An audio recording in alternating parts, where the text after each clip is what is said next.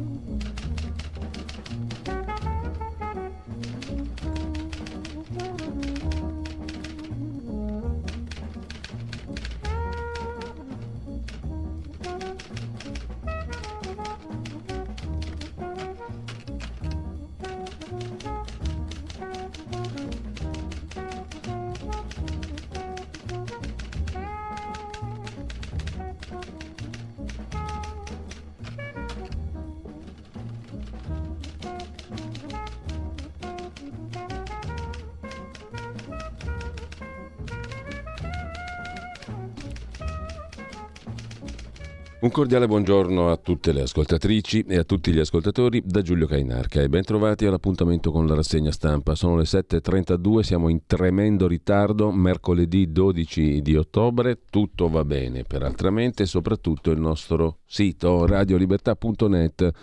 C'è un bottoncino molto bello, molto interessante, c'è scritto sostienici e potete schiacciare sopra col vostro mouse per capire cosa si può fare per mantenere in vita da parte vostra speriamo di riuscirci tutti insieme questa radio. Naturalmente se lo ritenete utile, se la volete far morire, eh, invece potete anche fregarvene allegramente, che tanto noi rimaniamo in vita lo stesso. Tiè. In ogni caso, radiolibertà.net è essenzialissimo pensarci sopra a sostenere la radio che da 26 anni vi tiene compagnia tutte le mattine con la rassegna stampa più lunga d'Europa più eh, bella d'Europa, più interessante del mondo, tanto per essere precisi e modesti. Detto questo, radiolibertà.net, andiamo a vedere le notizie del giorno per come ce le presenta, per esempio l'agenzia ANSA. Il volto di Biden e quello di Putin, uno a confronto con l'altro. Magari. Biden dice l'incontro con Putin dipende da cosa vuole dirmi. Magari gli offre un bicchierino di vodka, magari vuole fare una dichiarazione d'amore. Chi lo sa? La guerra in Ucraina e il G7 che afferma che gli attacchi indiscriminati sulla popolazione civile innocente costituiscono crimini di guerra. Il presidente ucraino Zelensky intervenuto al vertice G7 ha chiesto che i paesi aiutino a creare uno scudo aereo sull'Ucraina. Secondo Lavrov, la Russia è pronta a considerare un'eventuale proposta di incontro Putin-Biden in altra sede al G20 di novembre prossimo in Indonesia, se tale richiesta o proposta venisse inoltrata. L'Ucraina fa sapere esumati 78 corpi nel Donetsk, anche di bambini. Medvedev per la Russia con missili a lungo raggio a Kiev, guerra mondiale. Così sintetizza l'agenzia ANSA in prima pagina. Secondo fonti, l'Unione Europea, fonti non si sa quali, l'Unione Europea addestrerà 15.000 militari ucraini. Zelensky a Draghi, grazie per il sostegno costante e forte. Poi c'è la Turchia, domani incontro Erdogan-Putin. Kadyrov, il ceceno amico di, er- di, Putin, chiedo scusa, ti avvertiamo Zelensky ora scappa, questo l'abbiamo già letto. È morta Angela Lansbury, secondo titolo dell'agenzia ANSA, la signora in giallo. 96 anni. Nella sua lunga carriera è stata l'infallibile detective, ma anche la domestica che in angoscia tormenta Ingrid Bergman e la sorella maggiore della giovanissima Liz Taylor in Gran Premio. Terzo titolo per il disastro Juve in Champions, perde 2-0 in casa del Maccabi. Allegri, le dimissioni, le sfide dure sono le più belle, dice l'allenatore. Berlusconi ha incontrato Salvini a Villagrande, Calderoli in pole position per il Senato, scrive l'agenzia ANSA, ma avremo modo di dilettarci non poco in tema di formazione del governo, incontri tra i rappresentanti, vertici anzi del centrodestra, eccetera, eccetera. Il Fondo Monetario Internazionale intanto ci fa sapere che il PIL dell'Italia va sotto zero nel 2023, meno 0,2% con tante nubi sull'economia mondiale. Il Fondo Monetario ha rivisto peraltramente al rialzo, pur in negativo, la crescita dell'Italia. Dopo il più 6,6% del 21, il PIL è atteso salire nel 2022 del 3,2% e poi meno 0,2 nel 2023, tagliate le previsioni di 0,9 punti percentuali. Insomma, le cose vanno male. Cingolani però ci dice che le cose vanno bene. Il ministro per la transizione ecologica, il MITE, sul gas il paese è in sicurezza, inverno tranquillo. Speriamo di concludere sul price cap. Probabilmente sarà un intervallo di variazione del TTF, cioè un intervallo dinamico nella borsa di Amsterdam. Allarme dell'ONU sul clima, anche lo sci a Cortina sarà a rischio nel 2026. Formigoni ottiene l'affidamento sociale, insegnerà italiano alle suore straniere, lo ha deciso il Tribunale di sorveglianza di Milano. Per la cronaca turiste travolte, l'investitore positivo ad alcol e droga. L'uomo è stato di fermo, l'incidente nella notte tra sabato e domenica sulla bretella a Roma della A24. Meloni al lavoro alla Camera, Salvini da Berlusconi a Villa Grande e dopodiché i dati del Covid, tasso al 19,8%, il Senato, 130 eletti, ne mancano una settantina per l'accredito finale. Carlo III sarà incoronato re con Camilla il 6 maggio del 2023. E poi un'altra notizia di cronaca nera, donna uccisa a botte in casa a Osimo, fermato il marito marocchino già ai domiciliari per droga, le avrebbe anche imposto più o meno di andare in moschea come racconta il giornale, a trovarla gli operatori del 118 allertati da una parente della vittima. La coppia aveva due figli piccoli. Il ciclone delle colonne d'Ercole. Cosa vuol dire? In arrivo forti piogge al sud, siamo al meteo della prima pagina dell'ANSA, attenzione ai nubifragi di ottobre. Possibili specie al sud e sulle isole maggiori, al nord prosegue invece la fase di siccità estrema. Con questo lasciamo la prima pagina dell'agenzia ANSA e andiamo a vedere i nostri quotidiani di oggi. L'edicola Le piace partire, la nostra edicola digitale con Avvenire, il quotidiano di ispirazione cattolica, pace unica scelta, scrive Avvenire, e poi la politica italiana, centrodestra in tensione e Italia in recessione. Ma nel 23, cioè fino al 22, cresciamo che è una meraviglia. Tutti stiamo avendo problemi di troppa crescita economica in Italia, nel 23 abbiamo il segno negativo. Il Papa chiede di superare le polarizzazioni, questo l'eredità concilio, del Concilio per la Chiesa Cattolica, l'apertura del Concilio Ecumenico Vaticano II è ricordata ancora in prima pagina e poi nell'indifferenza muore un senza dimora al giorno, scrive Avvenire in prima pagina talmente invisibili da non fare notizia neanche quando muoiono. In solitudine nel 2022 finora in Italia è morta una persona senza dimora al giorno. Il bollettino dei decessi è a quota 289 già a ottobre, 43 in più di quelli registrati in tutto il 2021, 81 in più rispetto al 2020, il numero più alto di morti nell'indifferenza di senza dimora negli ultimi cinque anni. Con questo lasciamo anche la prima pagina del quotidiano Avvenire, andiamo a vedere il Corriere della Sera. Corriere della Sera apre il primo piano col G7 contro Putin, più armi a Kiev. L'Occidente risponde a Putin, il G7 decide di inviare ancora più armi all'Ucraina per difendere lo spazio aereo sopra Kiev. Intanto il ministro degli esteri di Mosca, Sergei Lavrov, si dice pronto a prendere in considerazione un incontro col presidente americano Biden. Nelle settimane scorse la stessa Casa Bianca non aveva escluso un vertice con Putin in Indonesia a novembre, ma Zelensky dice nessun dialogo con lo zar.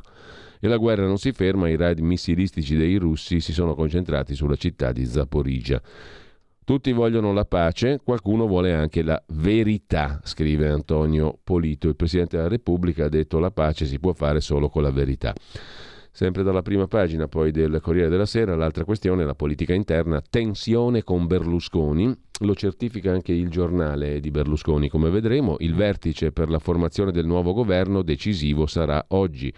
Tensione con Berlusconi, ma Meloni ha una proposta per sciogliere gli ultimi nodi. Si tratta su Ronzulli e la presidenza delle Camere. Salvini mediatore, scrive il Corriere in prima pagina. Poi alla questione di Osimo nelle Marche, picchiata fino alla morte, tragedia in un casolare in provincia di Ancona, 41enne madre di due bimbi uccisa dal marito ai domiciliari per droga con la complicazione dell'Islam, come scrive il giornale in prima pagina, mentre sempre dalla prima pagina, ma del Corriere della Sera, il Fondo Monetario e le stime, l'Italia cresce come la Cina quest'anno, ma nel 2023 ciao ciao, crescita. Parla anche Garofoli, uno degli uomini più vicini a Draghi, così la transizione con chi governerà. Non ha parlato quasi mai e l'intervista la vediamo più dettagliatamente tra poco, più tardi. Intanto dal Corriere della Sera passiamo a dare un'occhiata anche a domani Domani apre con un bel pezzo interessante di Giorgio Meletti, in esclusiva, sulla questione autostrade. Ecco il patto segreto che autorizza i fondi privati a spolpare autostrade. L'accordo è stato firmato dal governo Draghi. Altro che ritorno nelle mani dello Stato. Dopo aver ricomprato a peso d'oro coi soldi pubblici la società dei Benetton, adesso comandano i fondi Blackstone e Macquarie, che ogni sei mesi hanno il diritto di prendersi tutti i dividendi disponibili. Anche questo articolo lo vediamo più in dettaglio in esclusiva sul domani. L'accordo firmato da Draghi per permettere ai fondi privati di spolpare autostrade, denuncia il quotidiano di De Benedetti in prima pagina. Lo vediamo meglio dopo. Berlusconi e Salvini bloccano Meloni su ministeri e presidenze, scrive ancora il domani, e dal domani noi passiamo a dare un'occhiata al fatto quotidiano di Marco Travaglio. Parigi, la Francia, che fa sapere che Biden ci sta strozzando. Il Fondo Monetario parla di Italia in recessione. Ha parlato, e poi anche questo lo vedremo più in dettaglio tra poco, il ministro dell'economia della Francia, Le Maire il quale papale papale ha detto che gli Stati Uniti vendono a noi il gas al quadruplo del prezzo. Non possiamo finire la guerra lasciando agli Stati Uniti un vantaggio economico straordinario come questo, ha detto il ministro dell'economia francese. Nel 2023 sotto zero la crescita italiana. Che bella eredità che lasciano i migliori. Parla Richard Butcher, ex diplomatico statunitense, l'Ucraina non caccia i russi, Putin non vince, è proprio l'ora della, democra- della diplomazia, chiedo scusa. Intanto dopo tre anni ai domiciliari il Celeste Formigoni insegnerà alle suore straniere la meravigliosa lingua italiana. Archiviato quattro anni dopo invece un inchiestone, i pubblici ministeri dicono zero prove di un attacco di troll russi a Mattarella. I troll russi esistono? Audizione a Bruxelles, la Pfizer fa sapere vaccini mai testati per bloccare il contagio da virus. Questa è molto interessante anche questa la vedremo in dettaglio dopo, cioè non abbiamo mai testato i vaccini ai fini del bloccare l'infezione. Non ce l'ha chiesto nessuno, dice Pfizer. Intanto la baronessa von der Leyen, presidente della Commissione europea, ha cancellato gli sms con i quali ha fatto 71 miliardi di euro di ordini alla Pfizer. Li ha cancellati perché non reputava fosse una cosa così importante. La pandemia non era una roba così importante, non parlava nessuno della Covid tra 2020 e 2021, era un argomento sconosciuto ai più. 71-72 miliardi di spesa europea per uh, i vaccini, ma insomma una robetta, non, non c'era niente di rilevante, ho cancellato gli sms. Volete sapere qualcosa? Segreto. È, è un bel modo di rendere le istituzioni europee vicine al cittadino e amiche e piacevoli per il cittadino medesimo, specie se inoculato, con la O, mi raccomando. Sempre dalla prima pagina del Fatto Quotidiano, dicevamo, segnali di negoziato, guerra ai pacifisti sull'Ucraina, Putin vede Erdogan, poi forse Biden, mentre Berlusconi vorrebbe un ministero a caso, la giustizia, per cancellare il decreto Severino, la legge Severino che peraltro non è che sia sta gran meraviglia di civiltà giuridica e neanche politica, comunque faida sui ministeri, eccetera, eccetera. Con ciò lasciamo il fatto quotidiano e come un solo uomo, anche se siamo in due, saluto Federico Borsari di là dal non vetro in regia, andiamo a vedere il foglio. Il foglio non ce lo fa vedere il nostro, il nostro edicolone, ma noi lo recuperiamo con callida arguzia in altro modo. La prima pagina del foglio si apre con l'articolone di Giuliano Ferrara Se la donna di partito Meloni aiuta un ritorno dell'Italia alla politica, è una grande notizia. Con Giorgetti, ministro dell'economia, festeggia Giuliano Ferrara. Su Giorgetti, ministro dell'economia, ne vedremo poi numerose di indiscrezioni, articoli, approfondimenti, spifferi, eccetera, eccetera. La strategia di Putin è rendere l'Ucraina un paese invivibile, scrive il foglio. E poi c'è il primo governo nucleare, come lo definisce il direttore Cerasa del Foglio. Per la prima volta l'Italia ha una maggioranza favorevole al nucleare, che adesso piace anche a Greta, perché l'energia sarà il vero test su cui si misurerà la distanza di Meloni dal populismo.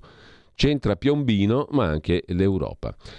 E naturalmente non può mancare Caruso su Salvini, la roulette di Salvini, il leghista dice che Giorgetti al Ministero dell'Economia e delle Finanze, il MEF, è un tecnico e quindi chiede molto altro per sé e i suoi, scrive il Caruso sul Salvini, e poi il Papa celebra il Vaticano II, il concilio, quello vero, e mette in riga progressisti e conservatori. State attenti. C'è poi la trattativa Ronzulli in prima pagina sul foglio. Scusate se mi scappa da ridere, perché comunque meno male che c'è, meno male che Ronzulli c'è, si potrebbe aggiornare il motto berlusconiano, silvico. Meno male che Ronzulli c'è, perché così ci rende un po' più allegre le giornate e le rassegne stampa. L'assistente del CAV, quella che poi organizzava le cene eleganti insieme a tante altre squisite persone che abbiamo ascoltato ieri, scavalca Tajani l'hanno mandato in Siberia, Urca, che brutta fine che ha fatto il Tajani e sta facendo, farà, avrebbe fatto e litiga con Meloni. La Ronzulli litiga con la Meloni, scrive il foglio da par suo in prima pagina. Mentre, sempre dal foglio, cosa possiamo estrapolare? Possiamo estrapolare il Fondo monetario che vede la recessione, ma l'abbiamo già visto i limiti del friend shoring di Meloni. Friend shoring non è male, eh? in prima pagina sul foglio, invoca accordi con gli alleati ma ha fatto la guerra a TTIP e CETA. Un pezzo di un interesse unico, mentre sempre dalla prima pagina Vediamo come butta l'Andreas Version. Non l'ho letta in anticipo, buttiamoci dentro nella rubrica per solito abbastanza gustosa, sapida e di ironia non comune, eh, non solita, non trita, non banale di Andrea Marcenaro. La storica rubrica del foglio in prima pagina. Questo e quell'altro è uno che chiama a manifestare per la pace e l'altro che chiama a manifestare, spiegando che se stai con Zelensky benissimo, se no un accidente stai con Putin e poche palle. Quello che però ribatte meglio un compromesso imperfetto senza milioni di morti di un accordo perfetto nel deserto dei vivi. Giusto, no? E come no? Non fosse che quello coi morti già ci ha preso gusto ed ecco che ci si accalora e si litiga e si gioca a saperla più lunga, tanto nel nome della povera Ucraina quanto col retropensiero di chi riuscirà per primo a nascondere nella dispensa propria la carcassa del PD.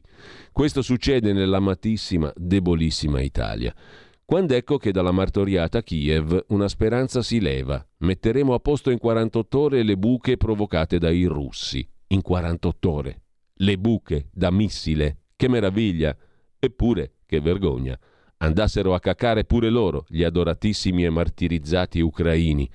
Per via di modestissime cavità lungo la Tiburtina, Roma, noi già ci segnammo da soli la neocompagna Raggi. Chiedere a Bettini, mo basta, sigilli ciascuno i fori suoi o vorrebbero quelli delle 48 ore a Kiev portarsi a casa il romano sindaco Gualtieri perché è un tappabuchi eterno tra i più noti? E poi su Gualtieri ne vedremo una bella sempre dal domani di stamani. Andiamo però a vedere anche le altre prime pagine a, a volo rapido, a volo d'uccello come si suol dire e senza chiamare in causa né Lino Banfi né Alvaro Vitali, passiamo dal foglio al giornale. Il giornale apre la sua prima pagina con un bel titolo che sia di monito al cosiddetto centrodestra. Vietato partire male, scrive il giornale. Quindi stanno partendo male costoro? Centrodestra ancora non c'è l'accordo sui presidenti delle Camere e i ministri. Meloni dice governo politico, ma un inizio litigioso sarebbe imperdonabile, ammonisce il sempre ottimo giornale di Augusto Minzolini anzi eccellente tra gli ottimi. Legislatura al via tra le tensioni, scrive il giornale e il Fondo Monetario vede nero per l'Italia. Per fortuna c'è una bella foto, quella di Angela Lansbury che è morta in pace, si presume, ieri a quasi 97 anni. Britannica, Disney, Oscar e gli omicidi in tv. Addio alla mitica signora in giallo. Putin resta senza armi e tende la mano a Biden, così la vede il giornale, forse è una forzatura, un pochino sì, comunque, comunque sia chi vivrà, se si vivrà, vedrà. Lo zar punta sulla strategia oscurantista, spegnere Kiev, bombardare anche le infrastrutture, l'elettricità, eccetera, mentre la pace fa litigare tutti. Questo è un simpatico ossimoro in prima pagina sul giornale. La sinistra ha tre piazze e non è il lettone di Putin. Regolamenti non aggiornati, Fico lascia il caos a Montecitorio, pozzi avvelenati per chi verrà dopo, una delle solite balle che si raccontano sempre a ogni cambio di legislatura, e poi uccisa perché non va in moschea, femminicidio e Islam. La mette giù dura Stefano Vladovic, prima pagina de Il Giornale. Non vuoi andare alla moschea? Giubbotte. È stata uccisa a calci e pugni Ilaria Maiorano, 41 anni, madre di due bimbe massacrata dopo una lite in un casolare delle campagne di Osimo, Ancona. Arrestato il marito Tariq El Ghedassi, originario del Marocco, 41 anni, agli arresti domiciliari già per droga. Dal giornale mm, andiamo a vedere la prima pagina del quotidiano nazionale, giorno Nazione, resto del Carlino. Se la prende tutta la foto di prima pagina, Angela Lansbury, la signora in giallo, 97 anni, è morta ieri. E poi volata finale Giorgetti verso l'economia. Tuttavia lui dice no, secondo quel che raccontano molti giornali. Giorgetti avrebbe detto no, io il ministro dell'economia non lo fo. Via libera di Salvini Meloni, Meloni accelera, domani si vota per eleggere i presidenti di Senato e Camera, domani essendo giovedì faremo una sorta di direttone costante, perlomeno a, a tamburo proprio fino alle 13 e poi a seguire in maniera sempre i registi saranno sempre con l'occhio per tutti i conduttori che si avvicenderanno dopo le 13 c'è Sammy Varin come tutti i giorni fino alle 15 e poi durante tutto il pomeriggio terremo l'occhio alla Camera per mandare in onda ciò che di significativo può accadere nel tempio della democrazia. Eh, comunque per tutta la giornata ci terremo collegati alla Camera dei Deputati dove domani Parlamento si eleggono i presidenti, Senato e Camera naturalmente, tutti e due i rami del Parlamento, visto che siamo in bicameralismo più che perfetto. Favoriti la russa per la presidenza del Senato e Molinari, Riccardo Molinari Lega per la Camera, presidenza Camera e un'inchiesta del quotidiano nazionale come cambia il lavoro la settimana di quattro giorni. Lo smart working va molto forte, le nuove frontiere del lavoro. Il mattino di Napoli mette in prima pagina, oltre a ciò che abbiamo già visto, anche un paio di notizie eh, locali, campane, muore a un anno nel napoletano, giallo e inchiesta, crisi respiratoria, due ricoveri, salma sequestrata per l'autopsia, un neonato giunto la notte tra lunedì e martedì all'ospedale Santo Bono con crisi respiratoria. A chiedere aiuto la mamma che si era accorta del malessere del piccolo. In, inutile l'intervento di 118 e carabinieri, ora un'indagine. Terra dei fuochi, scrive ancora il mattino in prima pagina, un'altra beffa, registro tumori, fermo al 2016. Incidenza del cancro e sopravvivenza alla malattia. La rete dei registri tumori in Campania è in ritardo e i rilievi sono aggiornati al 2016, due anni in meno rispetto alla media italiana, scrive il mattino di Napoli. Il messaggero di Roma, il confratello caltagironiano del mattino, mette in prima pagina un'altra notizia che si riferisce però al terremoto dell'Aquila 6 aprile del 2009, sentenza shock, beffa per le famiglie e risarcimenti ridotti alle vittime del sisma. Sentenza shock all'Aquila. Dopo le prime scosse sono restati nelle loro case, dovevano fuggire. È una colpa per le vittime sotto le macerie del crollo non essere usciti di casa dopo due scosse di terremoto molto forti che seguivano uno sciame sismico che durava da mesi fa discutere la sentenza in sede civile, cioè quattrino, del Tribunale dell'Aquila per il crollo di uno stabile in centro del capoluogo abruzzese nel sisma del 6 aprile del 2009 in cui morirono 24 persone. La notizia è data in prima pagina e poi a pagina 13. Sisma, schiaffo alle vittime. Il giudice taglia i risarcimenti perché dovevano uscire di casa. Morirono in 24. Per il Tribunale si tratta di concorso di colpa da stimare nella misura del 30%.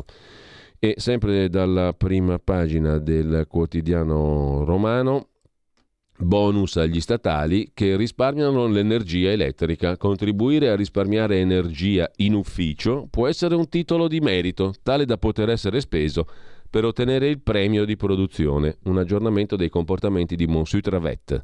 Lo prescrive una vecchia norma introdotta da Brunetta eh, quando era ministro della pubblica amministrazione nel 2009.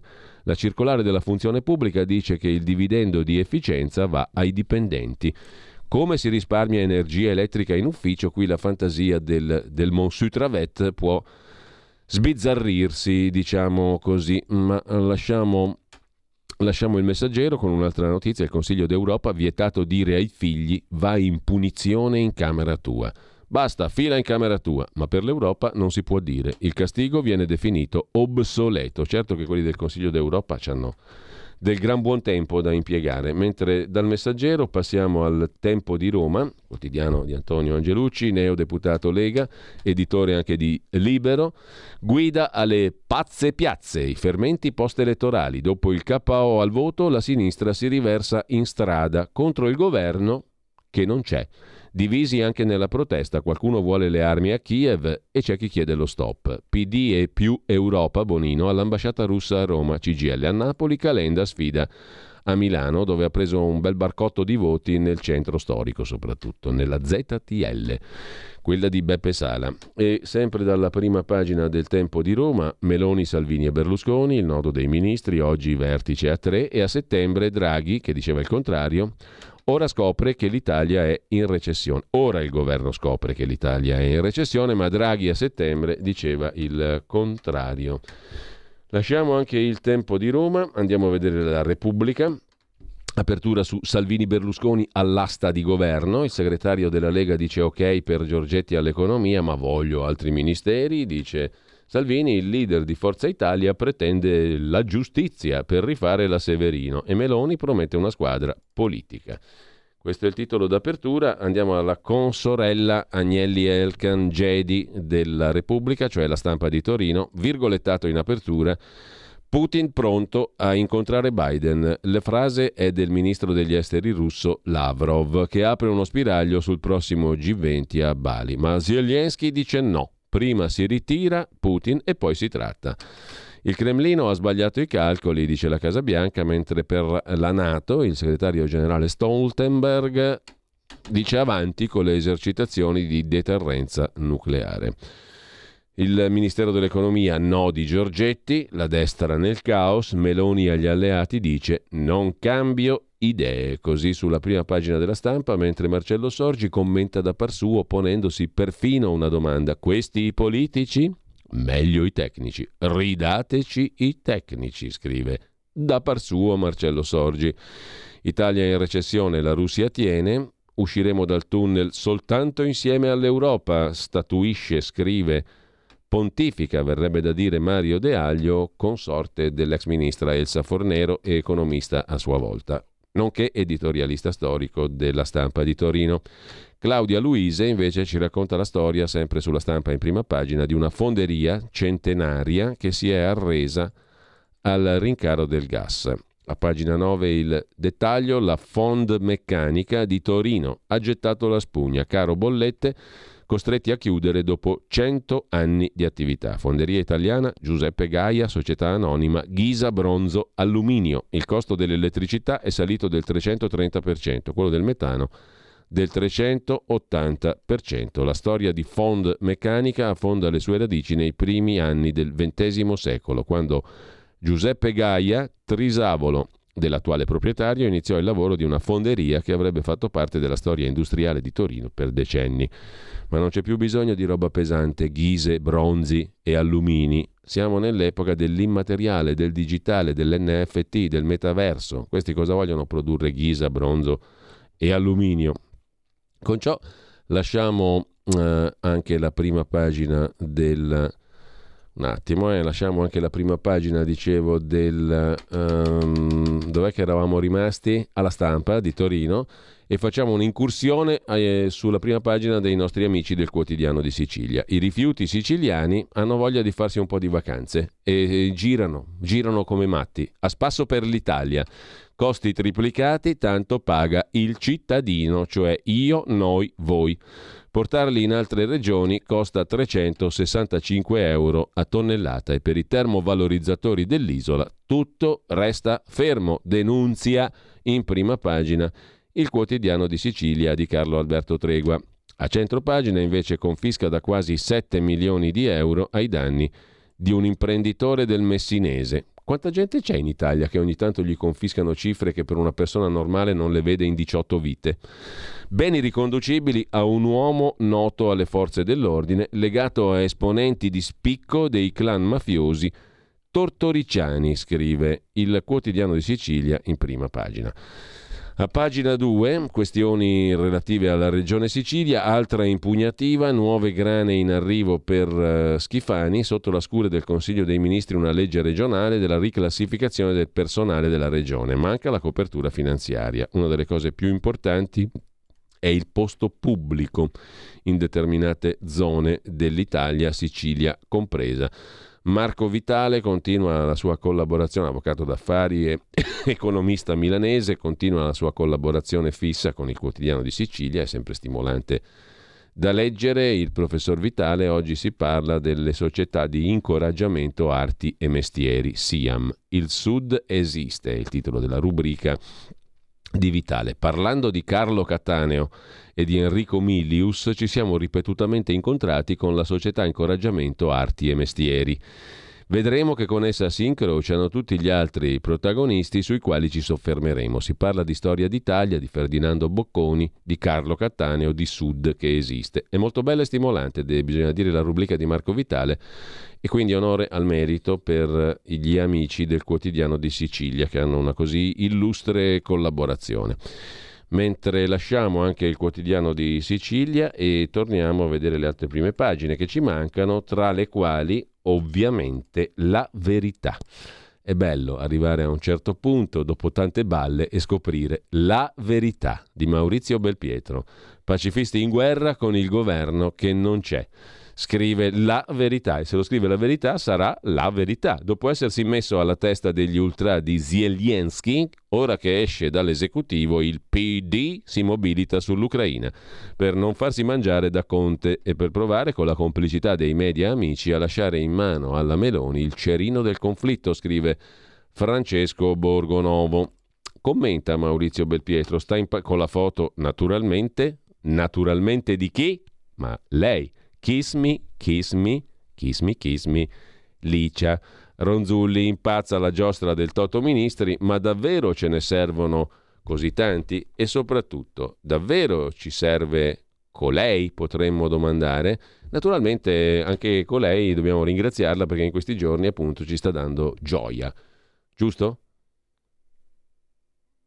Non parte, non parte la musica, fa niente, non importa, la faremo partire dopo, tanto avremo modo di parlare ampiamente di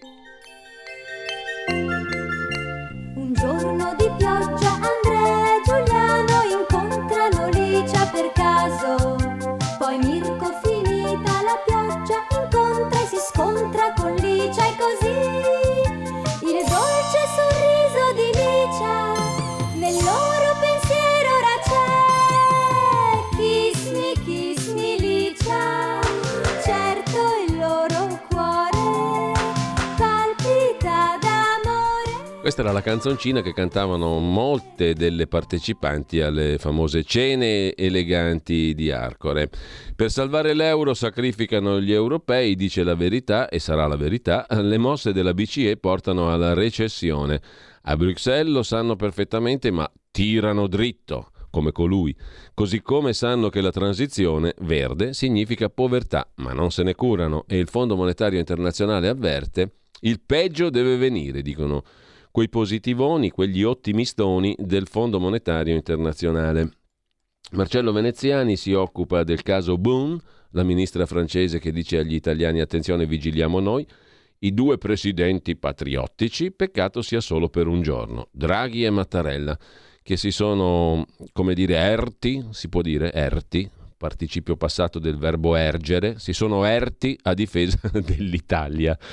L'Italia è nei nostri cuori. Appena 24 ore di patriottismo presidenziale. Denunzia però Marcello Veneziani, sempre da par suo. Draghi ha dichiarato che i governi passano, ma l'Italia resta.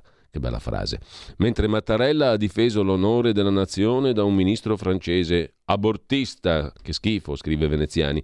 Bene, anzi ottimo, ma perché questo ardore non riesce a imporsi anche con i poteri forti come UE e NATO?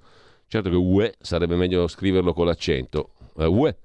UE è nato, mentre sempre dalla prima pagina cosa ci dice la verità, e sarà la verità, su Panorama in edicola primi licenziamenti per colpa delle smanie ecologiste del sindaco di Milano, Beppe Sala. Sala smascherato, coi motori spenti, lo smog rimane alto, intanto per cominciare, e poi l'editoriale del direttore Belpietro su Panorama oggi in edicola, la distanza fra il sindaco e la realtà fa ordinanze che creano disoccupati. Il portiere dello stabile in cui è ospitata l'augusta sede della verità, eh, l'Augusto Giornale di Belpietro, insomma, eh, il portiere dello stabile dove c'è la redazione della verità è stato costretto a dimettersi come molti altri. Perché? Perché non ha la macchina giusta per entrare in città. Ma che idea di città è questa? Protesta assai giustamente il direttore della verità. Mentre sempre dalla prima pagina della verità l'ex premier francese eh, risponderà ai giudici sulla gestione della Covid, l'ex primo ministro Edouard Philippe è stato convocato dalla Corte di Giustizia. A chiudere la rieducazione di massa passa anche dal cibo, scrive Boni Castellane, pandemia, ossessioni green e crisi energetica hanno distrutto la convivialità. L'interessante pezzo prosegue a pagina 16 della verità di oggi. In questi termini, più o meno, la rieducazione di massa è pronta anche in tavola. In Italia la sacralità del cibo è da sempre un bastione. Si cucina in famiglia, si mangia in compagnia. Se i lockdown hanno spianato la strada al consumo isolato tramite le app che ti portano i robi a casa, la resistenza del gas spegne gli ultimi fiati di convivialità. Prossimo passo, le cavallette. Però vive, così ti saltano direttamente in bocca. In tutte le distopie la costruzione dell'uomo nuovo passa attraverso la distruzione dell'impianto precedente di riti, abitudini e tradizioni. Come è avvenuto con la pandemia per la cura dei corpi, un sistema di potere esogeno sta cercando di ricodificare usi e costumi in campo alimentare. Insomma, non c'è bisogno di scomodare Feuerbach, dimmi cosa mangi e ti dirò chi sei. Sempre dalla prima pagina poi della verità si chiude con Francesco Borgonovo che dialoga con Giovanni Lindo Ferretti. Vi ricordate i CCCP e poi CSI? Tra mutanti che cancellano la libertà di pensiero e parola resta la preghiera, dice Colui che ormai vive praticamente isolato sulle montagne natie dell'Appennino, in un mondo di corpi mutanti, è la preghiera che ci fa rimanere umani, dice Giovanni Lindo Ferretti, musicista e scrittore. La chirurgia estetica impazza. Le persone coprono la pelle di tatuaggi, usiamo farmaci per ogni cosa. In un mondo che cambia i suoi connotati continuamente, invocare Dio ci ancora a noi stessi.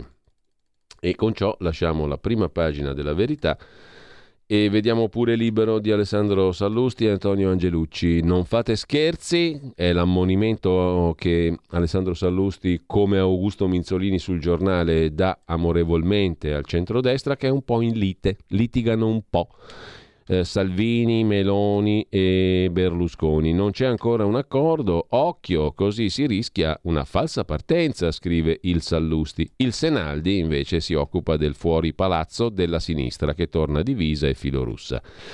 C'è da risolvere, scrive ancora libero in prima pagina, la grana Ronzulli. Troppo rumore per questa vicenda, scrive Salvatore Dama. Berlusconi l'ha proposta anche per il turismo perché è una scelta politica. Giorgetti all'economia ma in quota Meloni, in corsa per il Ministero dell'Economia scrive l'agente Betulla, Renato Farina e poi perfino Greta difende il nucleare, lo osserva e lo commenta Sandro Iacometti in prima pagina, oggi sarà tra l'altro ospite di Pierluigi Pellegrini oltre la pagina dopo le 10.40. E è un errore spegnere le centrali nucleari ora, dice Greta Thunberg.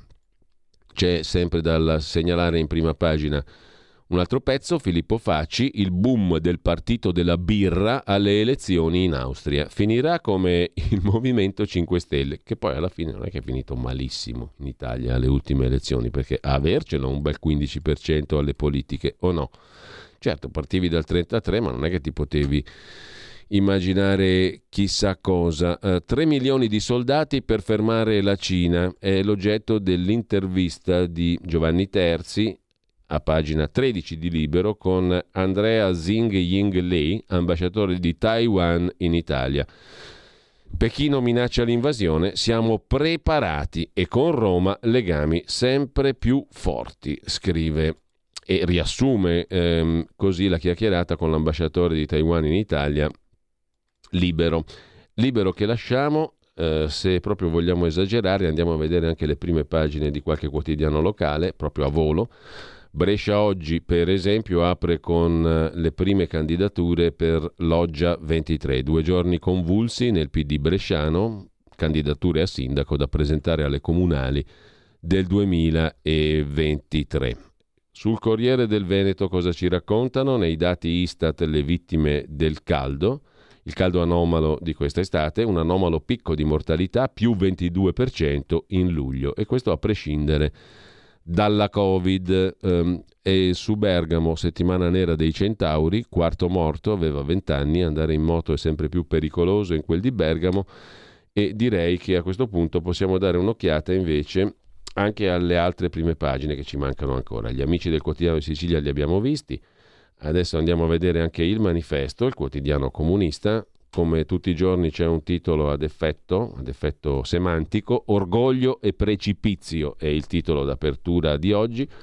Mosca rivendica gli obiettivi raggiunti dalla rappresaglia scatenata sull'Ucraina, mentre il vertice G7 rilancia il sostegno in armi a Zelensky e il monito a Putin sull'uso di ordini chimici e nucleari.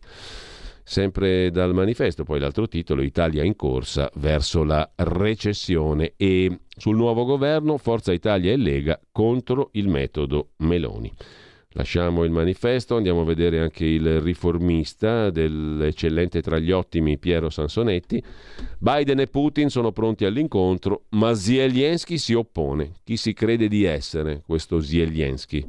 E poi c'è naturalmente lei, Kiss Me Kiss Me Licia, Licia Ronzulli, il dilemma eh, di Giorgia Meloni, Licia Ronzulli, dove la metto? Kiss me, kiss me, Licia.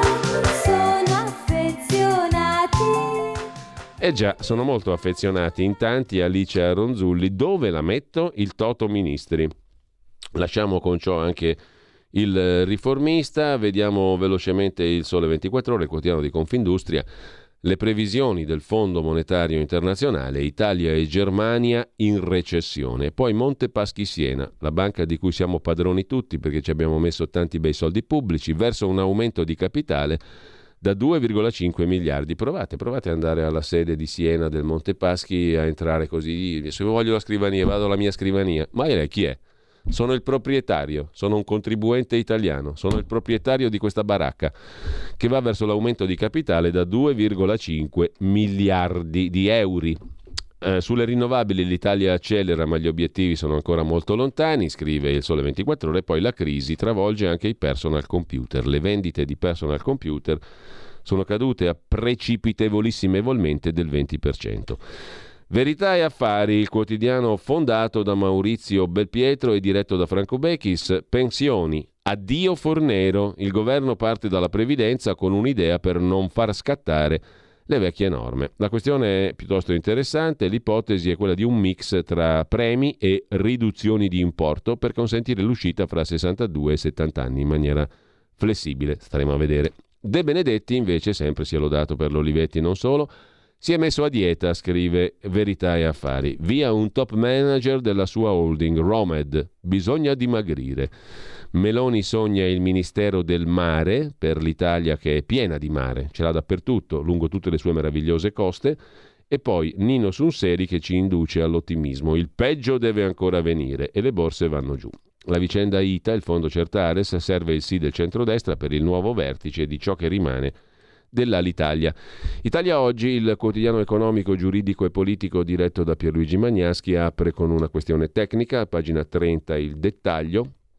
È pronto il codice tributo da utilizzare per eseguire il versamento della sanzione minima, 250 euro, per avvalersi dell'istituto della remissione in bonis ai fini dell'invio della comunicazione per l'esercizio delle opzioni, cessione e o sconto sul corrispettivo dei bonus edilizi. Insomma, bonus edilizi regolarizzabili. Pronto il codice tributo per il versamento della sanzione minima 250 euro per sanare l'invio della comunicazione per l'esercizio dell'opzione di cessione o sconto. Mi sono già perso. Mentre sempre dalla prima pagina di Italia Oggi Cesare Maffi, per il nuovo governo non ci sarà la classica luna di miele di tre mesi, troppe emergenze e di ogni tipo. E Movimento 5 Stelle, Conte col 15% ha vinto ma è bloccato, scrive Gianni Pardo, non ha un programma. Diritto rovescio si occupa di uno dei tanti furbi della bolletta, perché è vero, verissimo che le bollette sono rincarate, ma ci sono anche i furbacchioni, quelli che ci marciano. Attilio Caputo, imprenditore pugliese, guida cinque alberghi nel Salento, catena Caroli Hotel. È diventato famoso per le sue disgrazie. Ha ricevuto una mega bolletta elettrica che è passata, dice lui, da 100.000 a 500.000 euro da un anno all'altro. Perciò è diventato il beniamino di tutti i telegiornali che, come si sa, si nutrono delle disgrazie altrui senza verificare mai nulla. E ci dica, ci dica, questa bolletta quintuplicata l'ha costretto, recitava Caputo dai teleschermi come una giaculatoria, sia pure a fine stagione, ma questo lo rileviamo noi, a chiudere gli alberghi. Peccato che sia una grande balla. Infatti Caputo non ha mai mostrato a nessuno la mostruosa bolletta. Non solo, i suoi alberghi si fregiano da tempo del titolo di eco-friendly perché utilizzano energia pulita autoprodotta. Una cosa è certa, Caputo è un abile rastrellatore di contributi pubblici, ne ha già riscossi per 820.000 euro e ha goduto di 53.000 euro in termini di sgravi fiscali per autoprodurre energia pulita. Insomma, Caputo è un gran furbone, ci racconta Italia Oggi in prima pagina. Chiagne e fotte, chiagne molto, ma fotte molto di più. A pagina 2 invece Marino Longoni sui consigli pratici per ridurre la bolletta attraverso la riduzione degli sprechi energetici, panico per famiglie e molte imprese per le bollette di luce e gas che stanno arrivando, ma il peggio deve ancora venire, scrive il direttore di Italia Oggi 7. Quelle dei prossimi mesi saranno un salasso a causa di una cosa semplice, l'inverno. Maledire Putin e la guerra non serve. Al di là dei bonus previsti dal governo, ci sono alcuni accorgimenti. Il più semplice, verificare se i propri contratti luce e gas siano i più convenienti sul mercato. Cambiare gestore in alcuni casi fa risparmiare il 30%. Altro accorgimento, verificare lo stato di obsolescenza dei propri elettrodomestici. Un forno elettrico, una lavatrice, una lavastoviglie di classe superiore può consentire un risparmio del 50% rispetto a una vecchia classe D. Serve anche evitare che rimangano accesi i LED di elettrodomestici, TV, computer, router quando non si usano. Può consentire un risparmio di decine di euro all'anno. Da valutare la sostituzione della vecchia caldaia con pompa di calore, più efficiente energeticamente, sfrutta anche il calore dei gas di scarico. Anche l'applicazione di valvole termostatiche sui caloriferi può dare risparmi. I più innovativi potranno valutare la convenienza di installare sul balcone mini turbine azionate dal vento o mini pannelli fotovoltaici, sistema ormai liberalizzato. Poi ci sono i consigli della nonna, conclude Marino Longoni su Italia Oggi. Mettere sempre il coperchio sulle pentole, aggiungere il sale solo quando l'acqua sta bollendo, utilizzare il forno a microonde invece del forno elettrico. I consumi si possono abbattere anche del 90%. I problemi diventano più complessi di fronte a uno o più condomini e le loro quote di bollette. I tempi della giustizia non aiutano, il rischio per gli altri è di sobbarcarsi anche gli oneri del moroso.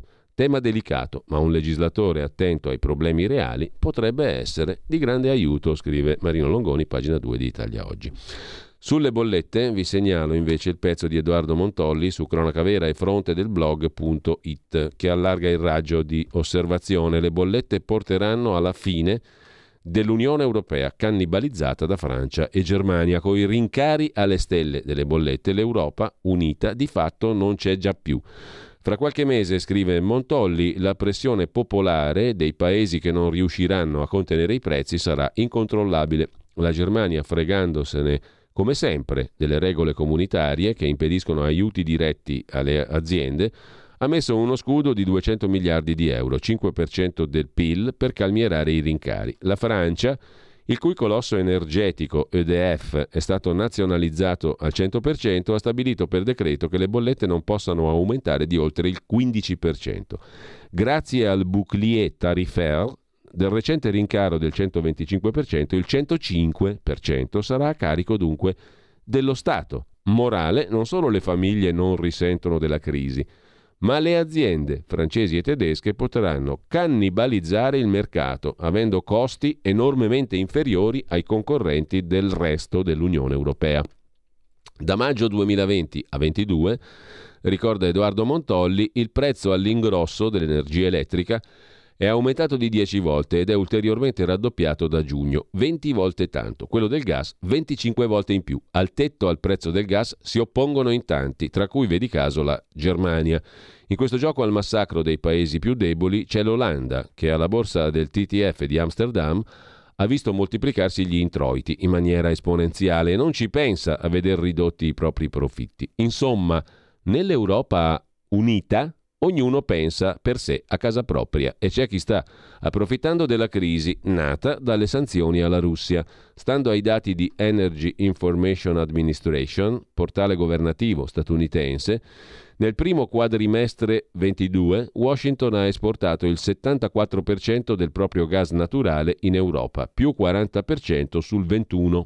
Primo fornitore di gas dell'Unione Europea è un altro paese nato, ma non dell'Unione Europea, la Norvegia, contrarissima al price cap rispetto all'anno scorso, più 303% di esportazioni di gas dalla Norvegia.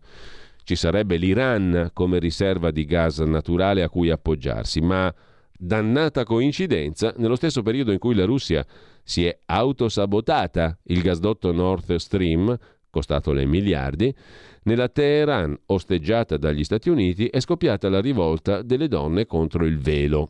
E dunque, siccome non è il Qatar, dove sono morti 6.500 migranti per costruire gli stadi di calcio per il mondiale che tra poco vedremo, la situazione indigna l'Occidente e non va bene.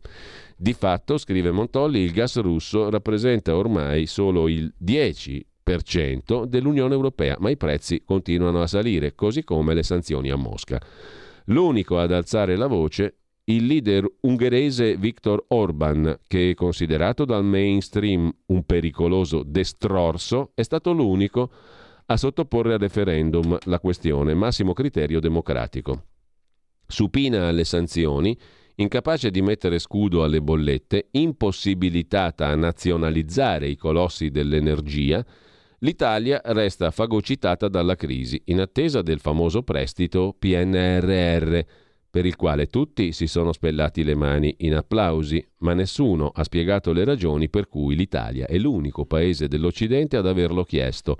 Una cifra spropositata, peraltro, 122,6 miliardi. Dieci volte quasi quanto domandato dal secondo dei questuanti, cioè la Romania, che ne ha chiesti 15 miliardi. Insomma, conclude Montolli, ci hanno infilato la testa nel cappio e ai creditori europei e agli alleati basterà stringerlo per portarci via tutto. Sulla scia del movimento inglese don't pay, cioè non pagare, stanno sorgendo movimenti spontanei contro il caro bollette. A Milano gli studenti chiedono la tassazione del 100% degli extra profitti dei colossi energetici.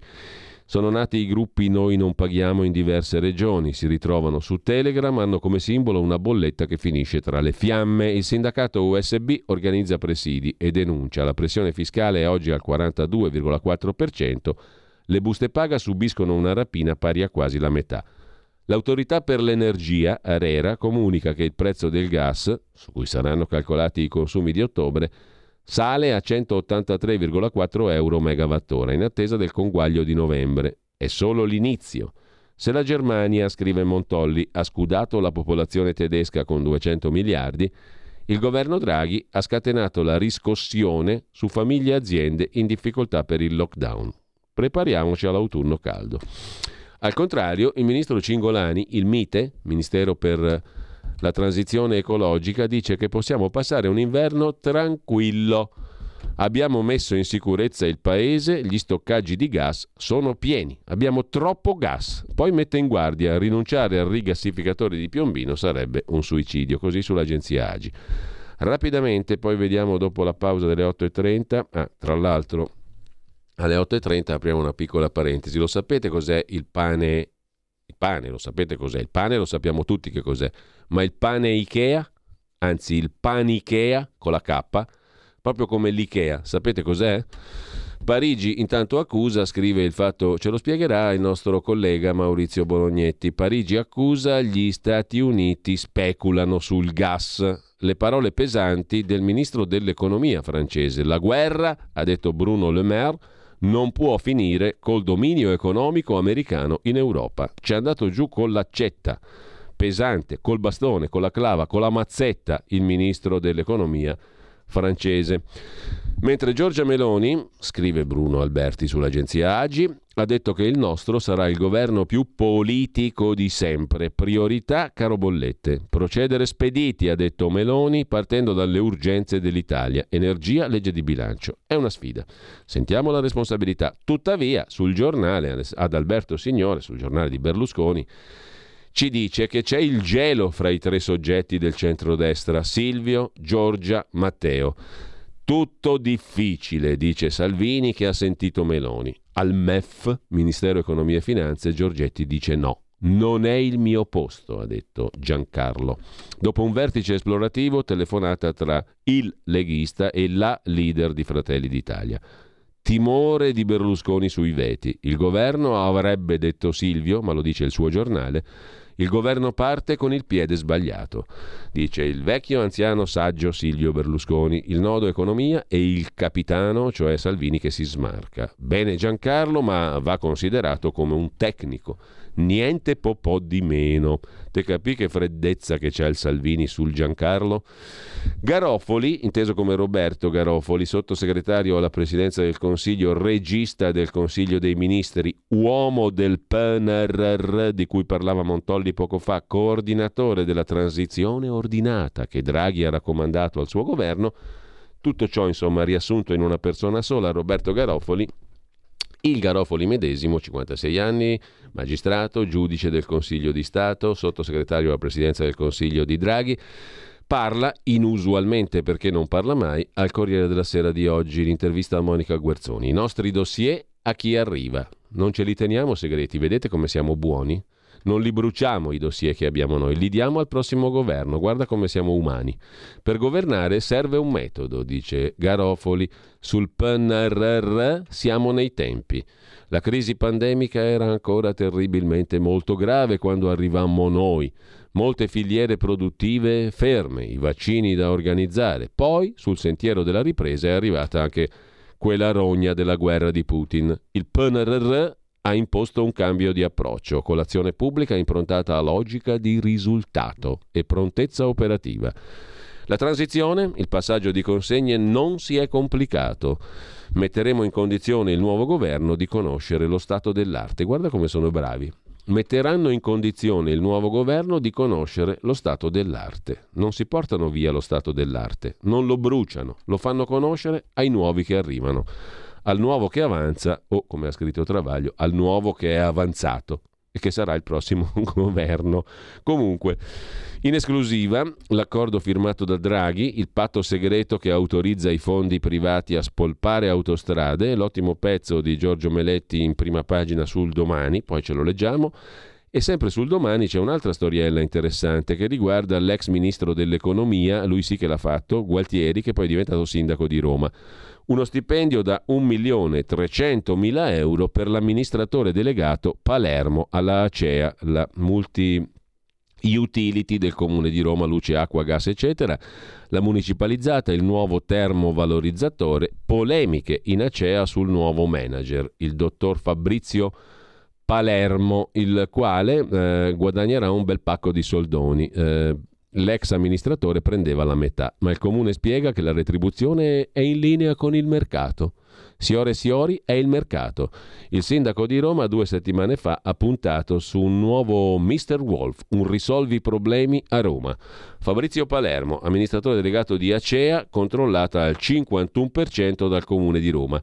Scelta decisiva, stipendione 1,3 milioni di euro. E apriamo finalmente adesso il nostro capitolo Licia. Il capitolo Licia è molto interessante e corposo questa mattina e naturalmente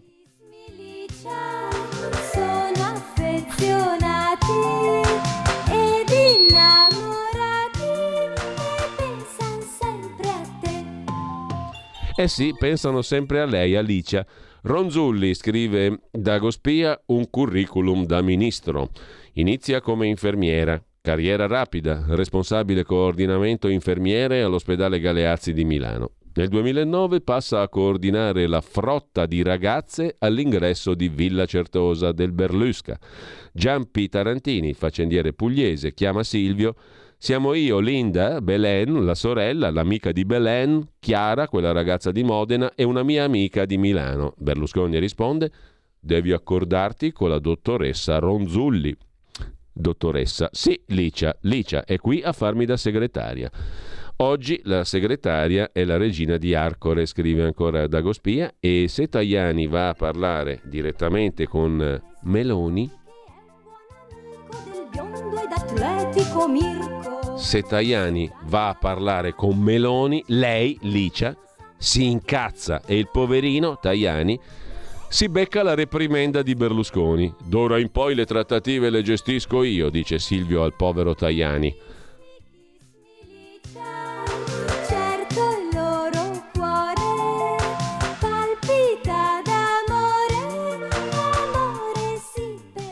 Amore sì per te. La diabolica Alicia, scrive ancora Dagospia, vuole un posto al sole, come diceva Totò, ai parcheggiatori abusivi nel governo Meloni. Al Ministero della Salute, visto il curriculum e l'esperienza da infermiera? Punto di domanda. Con questa domanda inquietante eh, chiudiamo la prima parte della segna stampa. Ma vedi dannava. Ci risentiamo tra poco con il nostro amico Maurizio Bolognetti, il nostro amico e collega Maurizio Bolognetti che ha fatto un bellissimo servizio, poi lo sentirete in esclusiva su Radio Libertà con un'iniziativa interessante si è distinta una panettiera, una panificatrice in quel eh, di Auletta Salerno. Certo il loro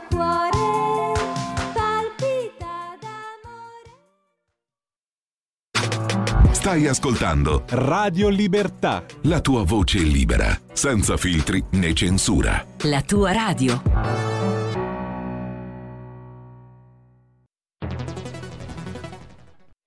C'è chi te la racconta sbagliata e chi te la racconta male. C'è chi te la racconta tagliata e chi te la racconta al contrario e chi non te la racconta affatto. QDS te la racconta giusta Ogni giorno la tua terra, il suo presente, le sue attese, la sua volontà di rinascita. Leggi, abbonati, scegli il quotidiano di Sicilia. L'informazione giusta per crescere insieme.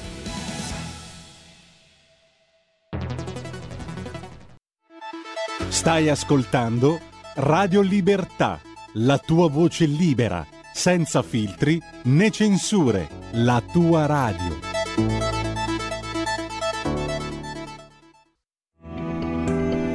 Il meteo.it presenta le previsioni del giorno. Pressione atmosferica non del tutto salda sul nostro paese dove anche oggi non mancheranno le nubi e qualche pioggia. Nella prima parte della giornata sole prevalente da nord a sud, con nuvolosità irregolare su gran parte delle regioni. Nel pomeriggio andrà via via aumentando l'instabilità soprattutto sulle Alpi, sulle aree tra Toscana ed Umbria, nonché sulle due isole maggiori, anche con rischio di fenomeni a macchia di leopardo, meglio altrove. Per ora è tutto da ilmeteo.it dove il fa la differenza anche nella nostra app. Una buona giornata da Lorenzo Tedici. Avete ascoltato le previsioni del giorno.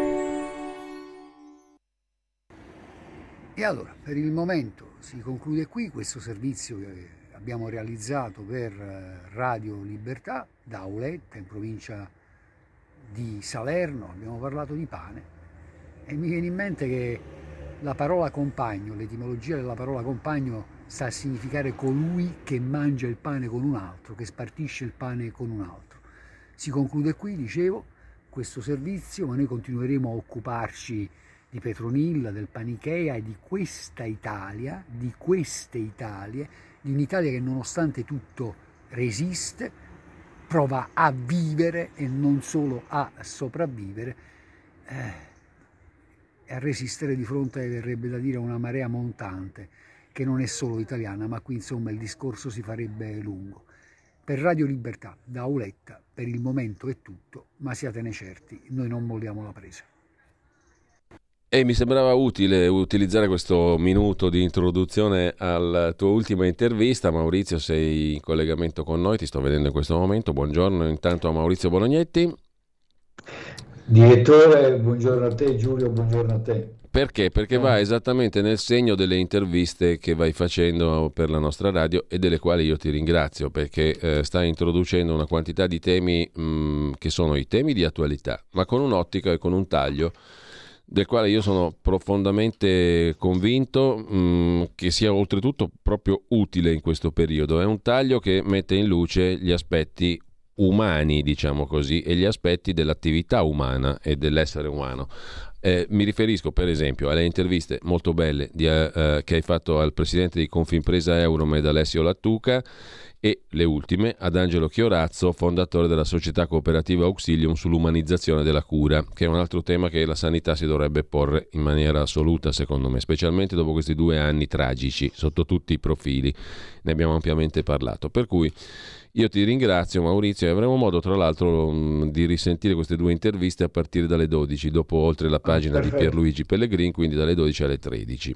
Eh, anche perché per esempio il presidente di Confimpresa Euromed ha messo in luce eh, ha, fatto, ha, scritto una lettera al governo Draghi uscente in modo che la Lega però anche il governo nuovo entrante no? eh, e ha posto una serie di temi molto pratici e con un'ottica che direi capovolge purtroppo quella che è l'ottica vigente nell'economia attuale, cioè quella della spersonalizzazione, della finanziarizzazione, della tecnicizzazione di tutti i rapporti economici. I rapporti economici sono in realtà rapporti umani sono rapporti nei quali si esplica l'attività dell'uomo e non c'è bisogno di scomodare la Costituzione, i padri della Chiesa, i pensatori e i filosofi dovrebbe essere naturale e direi prima di qualsiasi credo e ideologia religiosa, politica, eccetera, considerare l'attività umana che si esplica anche nel campo economico come appunto qualcosa di eminentemente umano, hm, innanzitutto.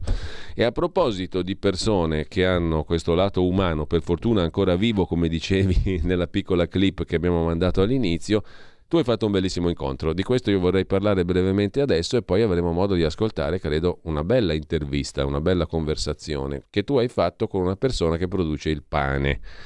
È stato molto utile ricordare anche che la parola compagno non ha una valenza soltanto appunto ideologica e deteriore, certo. ha una valenza umana molto positiva. Spartire il pane con qualcuno significa avere consuetudine con lui, significa conoscere, farsi conoscere, condividere, condividere anche quelle che sono le esperienze, l'umanità di ciascuno. Insomma, è una cosa bella essere compagni. È una cosa molto bella. Però per essere compagni ci vuole la materia prima, il pane. E la materia prima va lavorata e trasformata. E in questo periodo sono botte per tutti, perché l'energia costa tantissimo. Ci vuole energia per trasformare la materia prima in un prodotto finito. E proprio a partire dalla cosa più normale, elementare, fondamentale, il pane. Allora raccontaci tu che incontro, mm, che bell'incontro pur nel momento difficile hai fatto. Sì, Paoletta, questo piccolo centro del Vallo di Diano, tra l'altro è, un, è parte del Parco Nazionale del Cilento, del Vallo di Diano, degli Alburni, è sulle tracce, potremmo dire, direttore Giulio, di una Italia che eh, lavora nonostante tutto, che nonostante tutto prova a resistere, di imprenditori, di artigiani, di, di commercianti che, che, garantiscono tra l'altro anche un servizio, servizi fondamentali e che contribuiscono a mantenere in vita eh, le tante piccole Italie. E io ho incontrato lì un po' di cittadini, eh, ma soprattutto ho incontrato per la, la nostra radio eh, Petronilla Cavallo, panificatrice, che si alza all'una e mezza, alle due del mattino per andare nel suo forno, iniziare a impastare. Lei ha le mani in pasta, ma eh, questo è un bel modo di avere le mani in pasta. Fa eh, il suo lavoro, lo fa con una gioia. Eh, tu, tra l'altro, hai avuto modo eh, di conoscerla. Eh, trasmette un'energia, una simpatia, eh, è un personaggio a me è piaciuto mm. moltissimo e che racconta quest'idea, e davvero chiudo, eh, questa provocazione intelligente, ecco ironica, beh. forte, il panichea di cui parlavi tu, eh. che cos'è? Questo ha pensato, dopo aver ricevuto una bolletta che è passata da 600-700 euro a 1500 euro, chissà quanto sarà la prossima, e lei stessa dice: Io non sono una di quelle a cui è, andato, è andata peggio, ci sono miei colleghi che hanno avuto bollette ben più, più, ben più salate si è inventato sto paniche ha messo in vetrina praticamente un panetto di lievito, un po' di farina, un po' di sale, una bottiglia d'acqua da mezzo litro e poi accompagnato dalla scritta il gas e il lavoro ce lo mettete voi perché insomma noi non ce la facciamo più.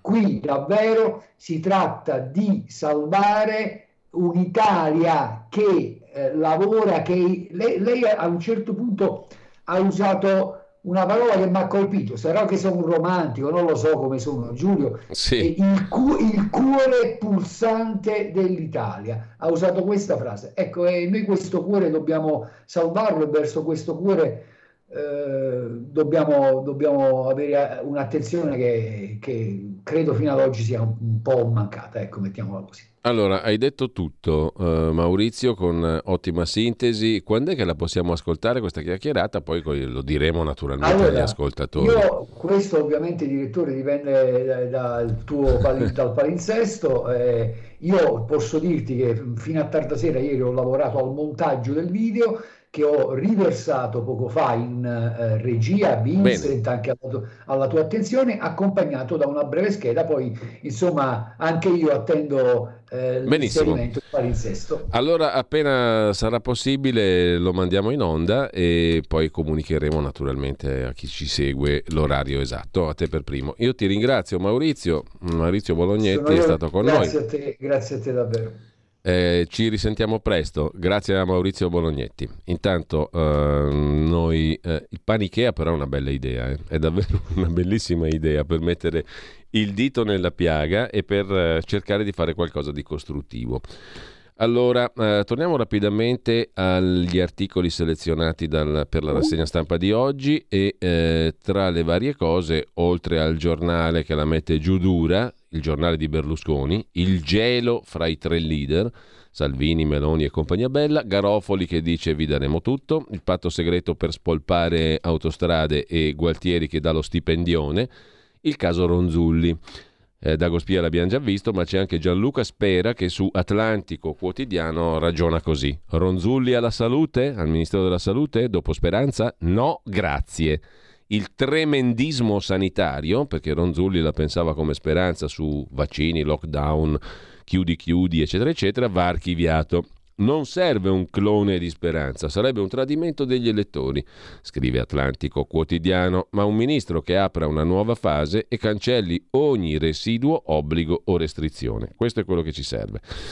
Tornando invece ad Agospia, che ci fa divertire un casino, sono tutte balle, tutte invenzioni, è il romanzo di Palazzo Chigi, però insomma oh, eh, i romanzi si leggono apposta per far andare la fantasia, no?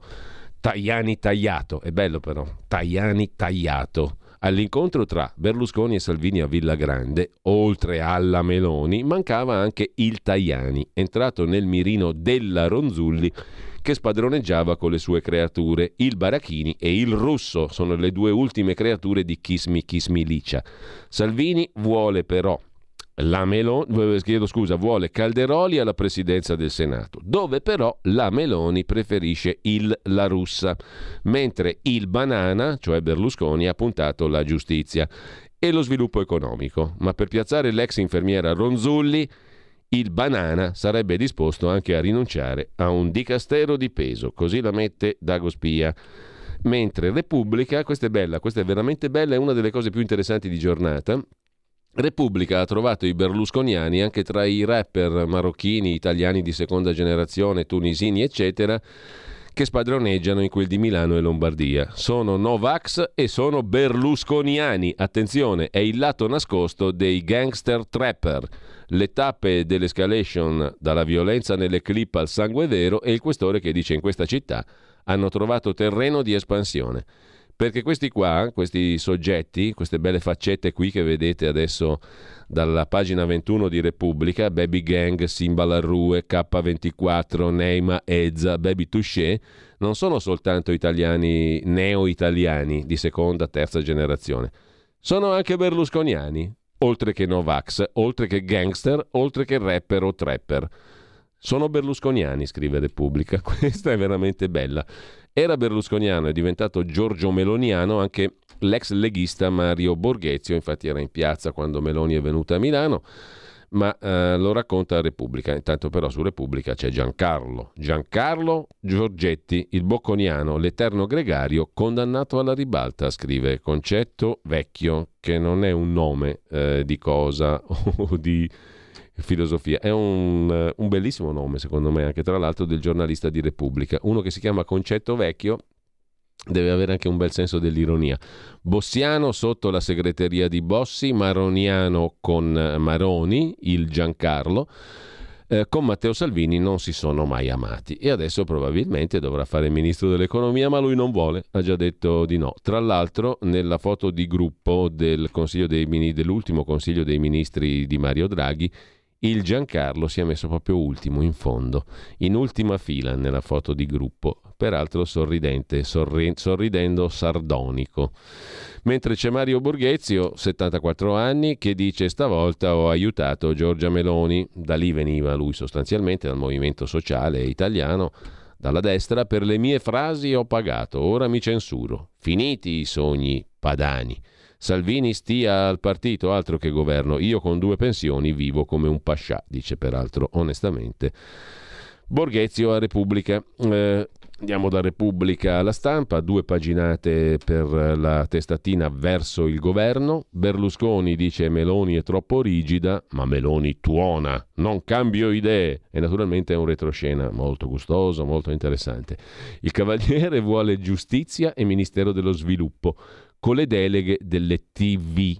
Televisioni, Berlusconi, televisioni. Salvini prova a mediare e in serata chiama la Premier in pectore.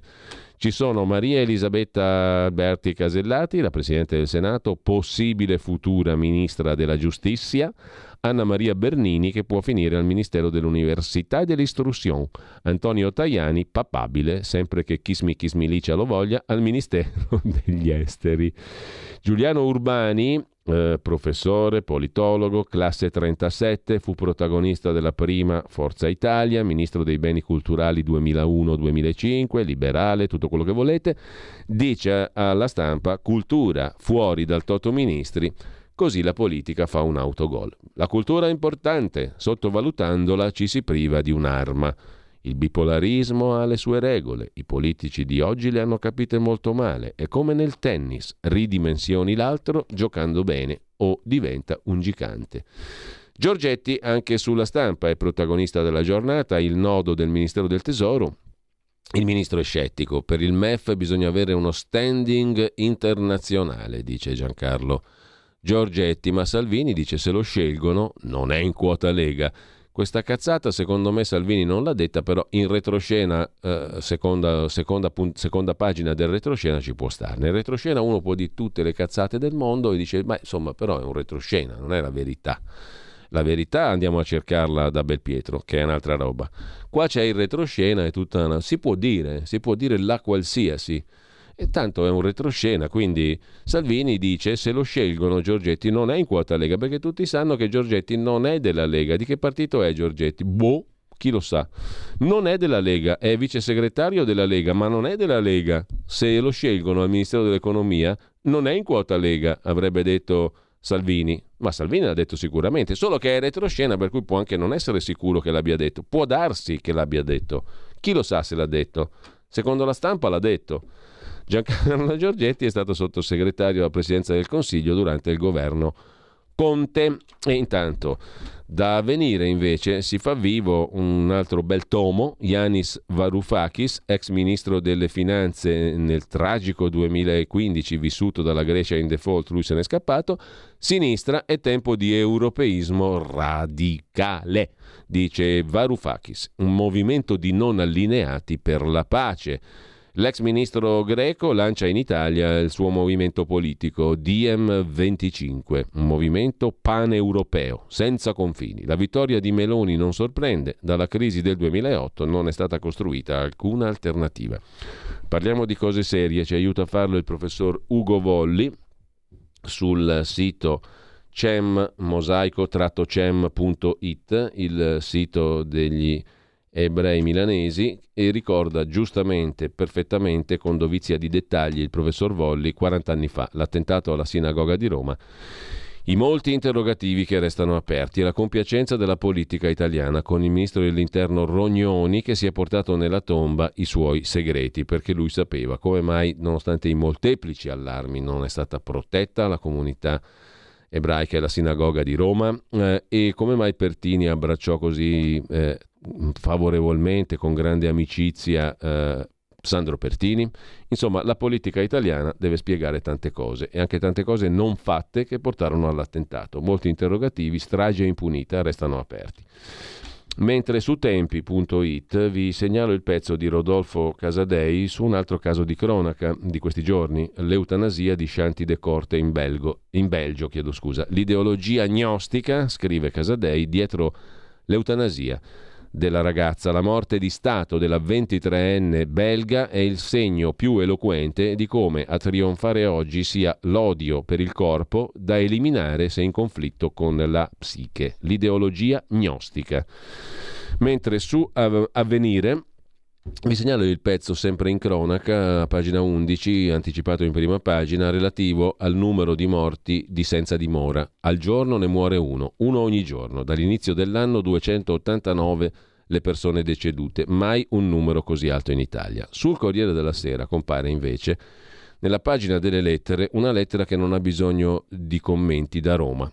Mio figlio, 30 anni, da 10 in cura come malato psichiatrico, ADHD disturbo da deficit di attenzione, iperattività.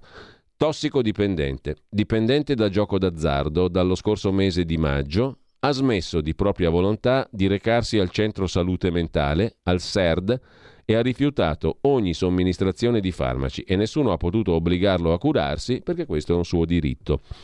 Il 10 ottobre, giornata della salute mentale, dopo mesi di violenze, di furti, di mobili rotti, di minacce di suicidio, Lorenzo ha tentato di strangolarmi e minacciato di uccidere la sorella che era presente.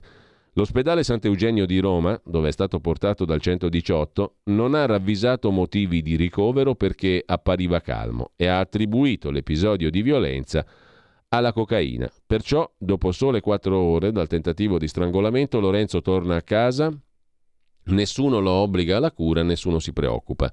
Lorenzo è una persona che soffre, disperata, che non trova la forza in se stesso, nessuno può imporsi sulla sua volontà malata. Praticamente un lento, doloroso, crudele suicidio a cui assistiamo impotenti. Cosa c'è da festeggiare nella giornata della salute mentale? scrive questo lettore del Corriere della Sera da Roma. Le famiglie sono abbandonate a loro stesse.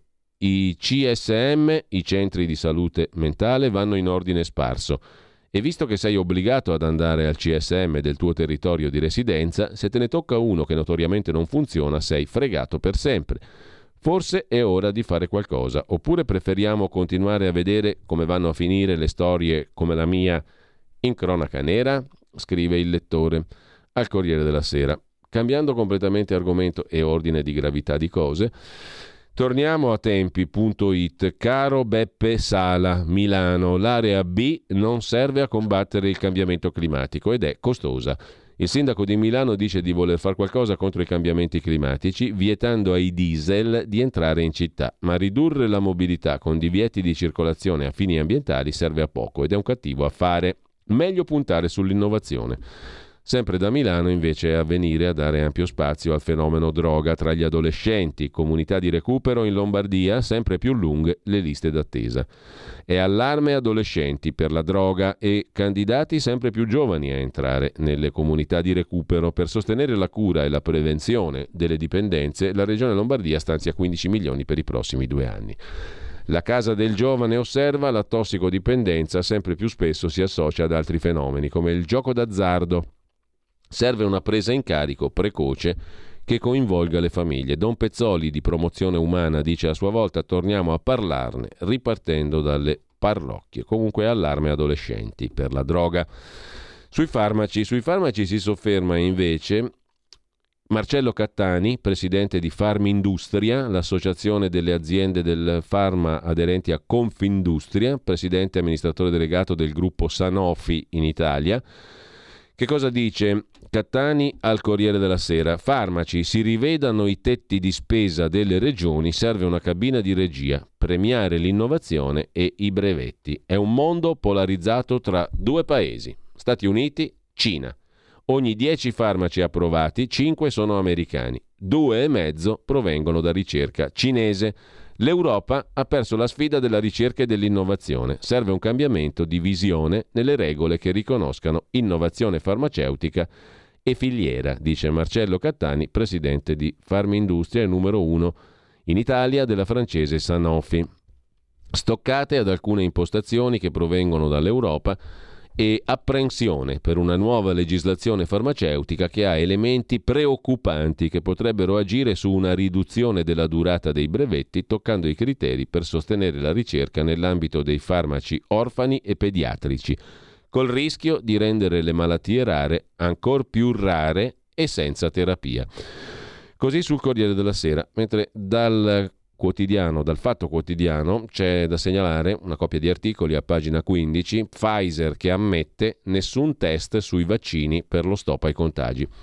Cos'è successo? È successo lunedì scorso al Parlamento europeo che la responsabile commerciale della Pfizer, Janine Small, ha detto che il vaccino Pfizer anti-Covid il più diffuso nel mondo occidentale, letteralmente, aperte virgolette, parla la responsabile commerciale di Pfizer al Parlamento europeo, il vaccino Pfizer non è stato testato per prevenire l'infezione, anche perché nessuno ce l'ha chiesto e comunque non c'era tempo.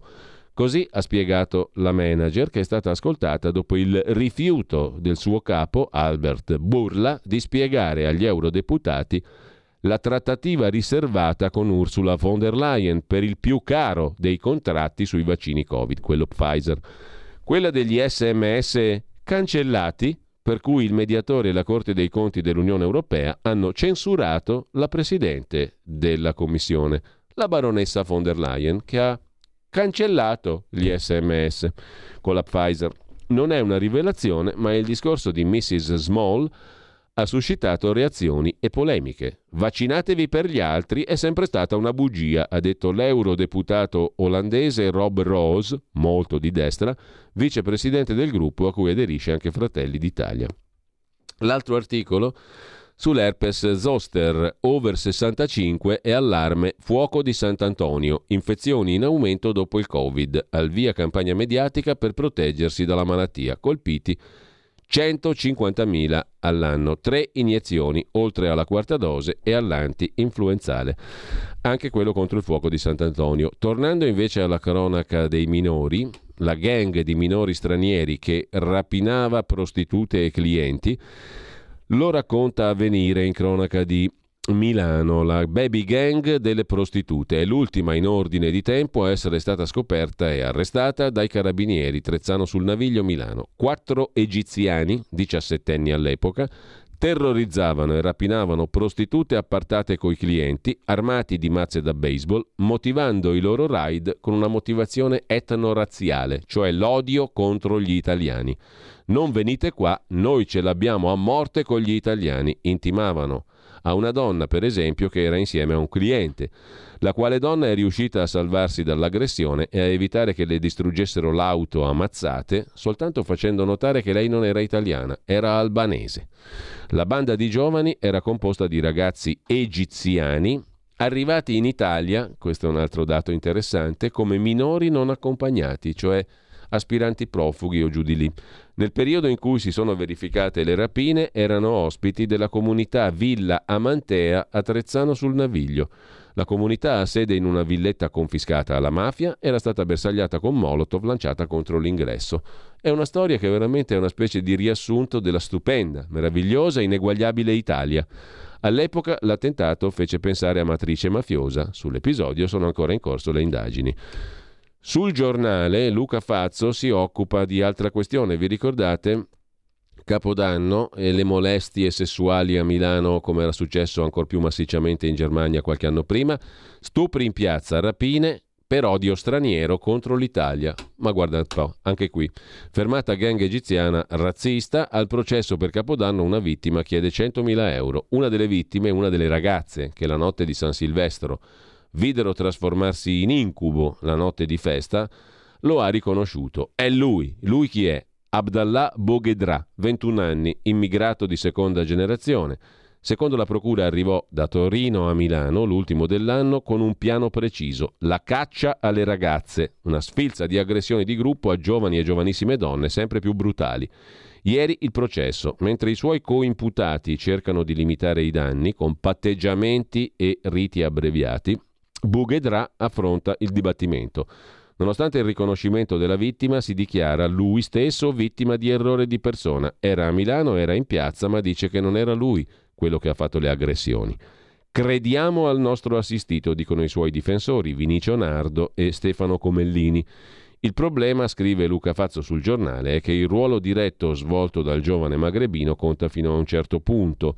Nella ricostruzione del PM Alessia Menegazzo fatta propria dal giudice che ordinò gli arresti, la caccia nelle vie intorno al Duomo di Milano fu resa possibile dalla compattezza del branco. A più riprese le giovani venivano circondate, sottoposte a soprusi, furti, toccamenti, aggressioni nelle zone intime. Nel costituirsi parte civile, la giovane che ha subito gli abusi più gravi ha chiesto 100.000 euro di risarcimento. Anche il comune di Milano è parte civile. Boghedra, dice l'accusa, era lì, nel branco. Posso dire che tutto intorno era uno schifo, c'erano molti ragazzi, chiunque passasse si prendeva la libertà di mettere le mani addosso. Così ha raccontato la scena una delle vittime, scrive il giornale con Luca Fazzo.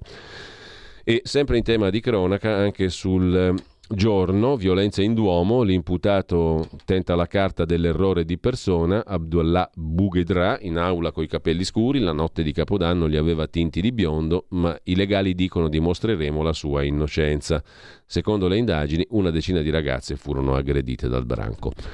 Cambiamo argomento e andiamo a proposito di giovani alla pagina economica di Repubblica. Poco lavoro, nessuna fiducia, il long covid dei giovani italiani. Il pezzo è di Valentina Conte a pagina 22.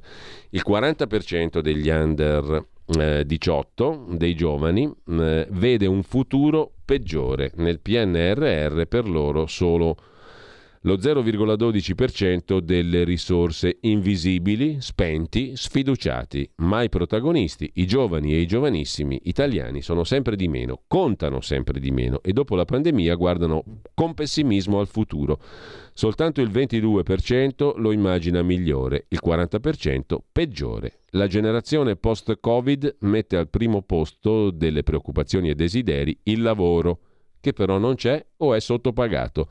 Così si ingrossa l'esercito di NIT, cioè gente che non studia, non lavora, non si addestra, non fa formazione. Sono ormai 3 milioni, al top in Europa, giovani che non studiano, non si formano, non cercano un posto, sempre più in preda di agorafobia, depressione, disturbi dell'alimentazione.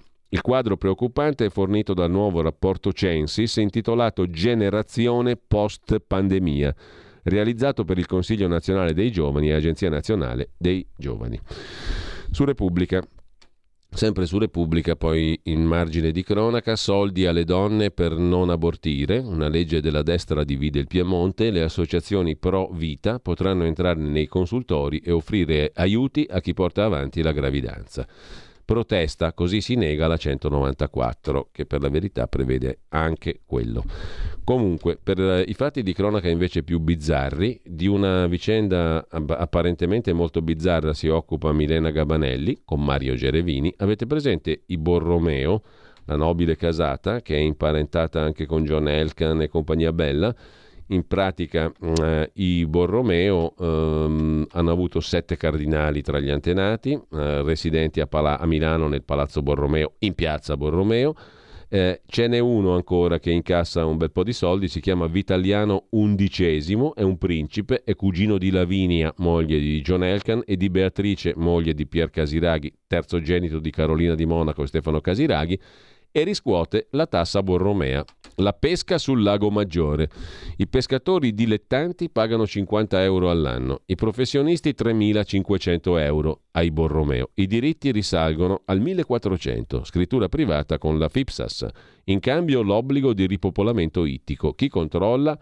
Incassa invece il principe Vitaliano Borromeo. Capirete che questo è un bel problema per l'Italia. Un grosso problema. Chiudiamo la, la, pagina italiana. Per quanto riguarda la pagina degli esteri, da Lisi Cianska il reportage sul giornale di Gian Michalessin sulla linea del fronte orientale della guerra russo-ucraina. Gli ucraini sono vicini e i rinforzi latitano. L'ultima grande città del Donbass, riconquistata dai russi, vive con i nemici ucraini alle porte. Per tamponare le falle servirebbero 50.000 uomini e l'artiglieria. La panetteria è un antro oscuro, seminterrato, palazzo annerito dalle esplosioni. Una piccola folla attende l'uscita dal forno del Bulacchi. Piccolo strudel, pesante come il cemento, addolcito da marmellata. Costa 25 rubli al pezzo, meno di 40 centesimi d'euro. La gente fa la fila per portarne a casa. A Lugansk lo pagheresti 200, ma qui i prezzi sono quelli di prima della guerra, dice l'interprete.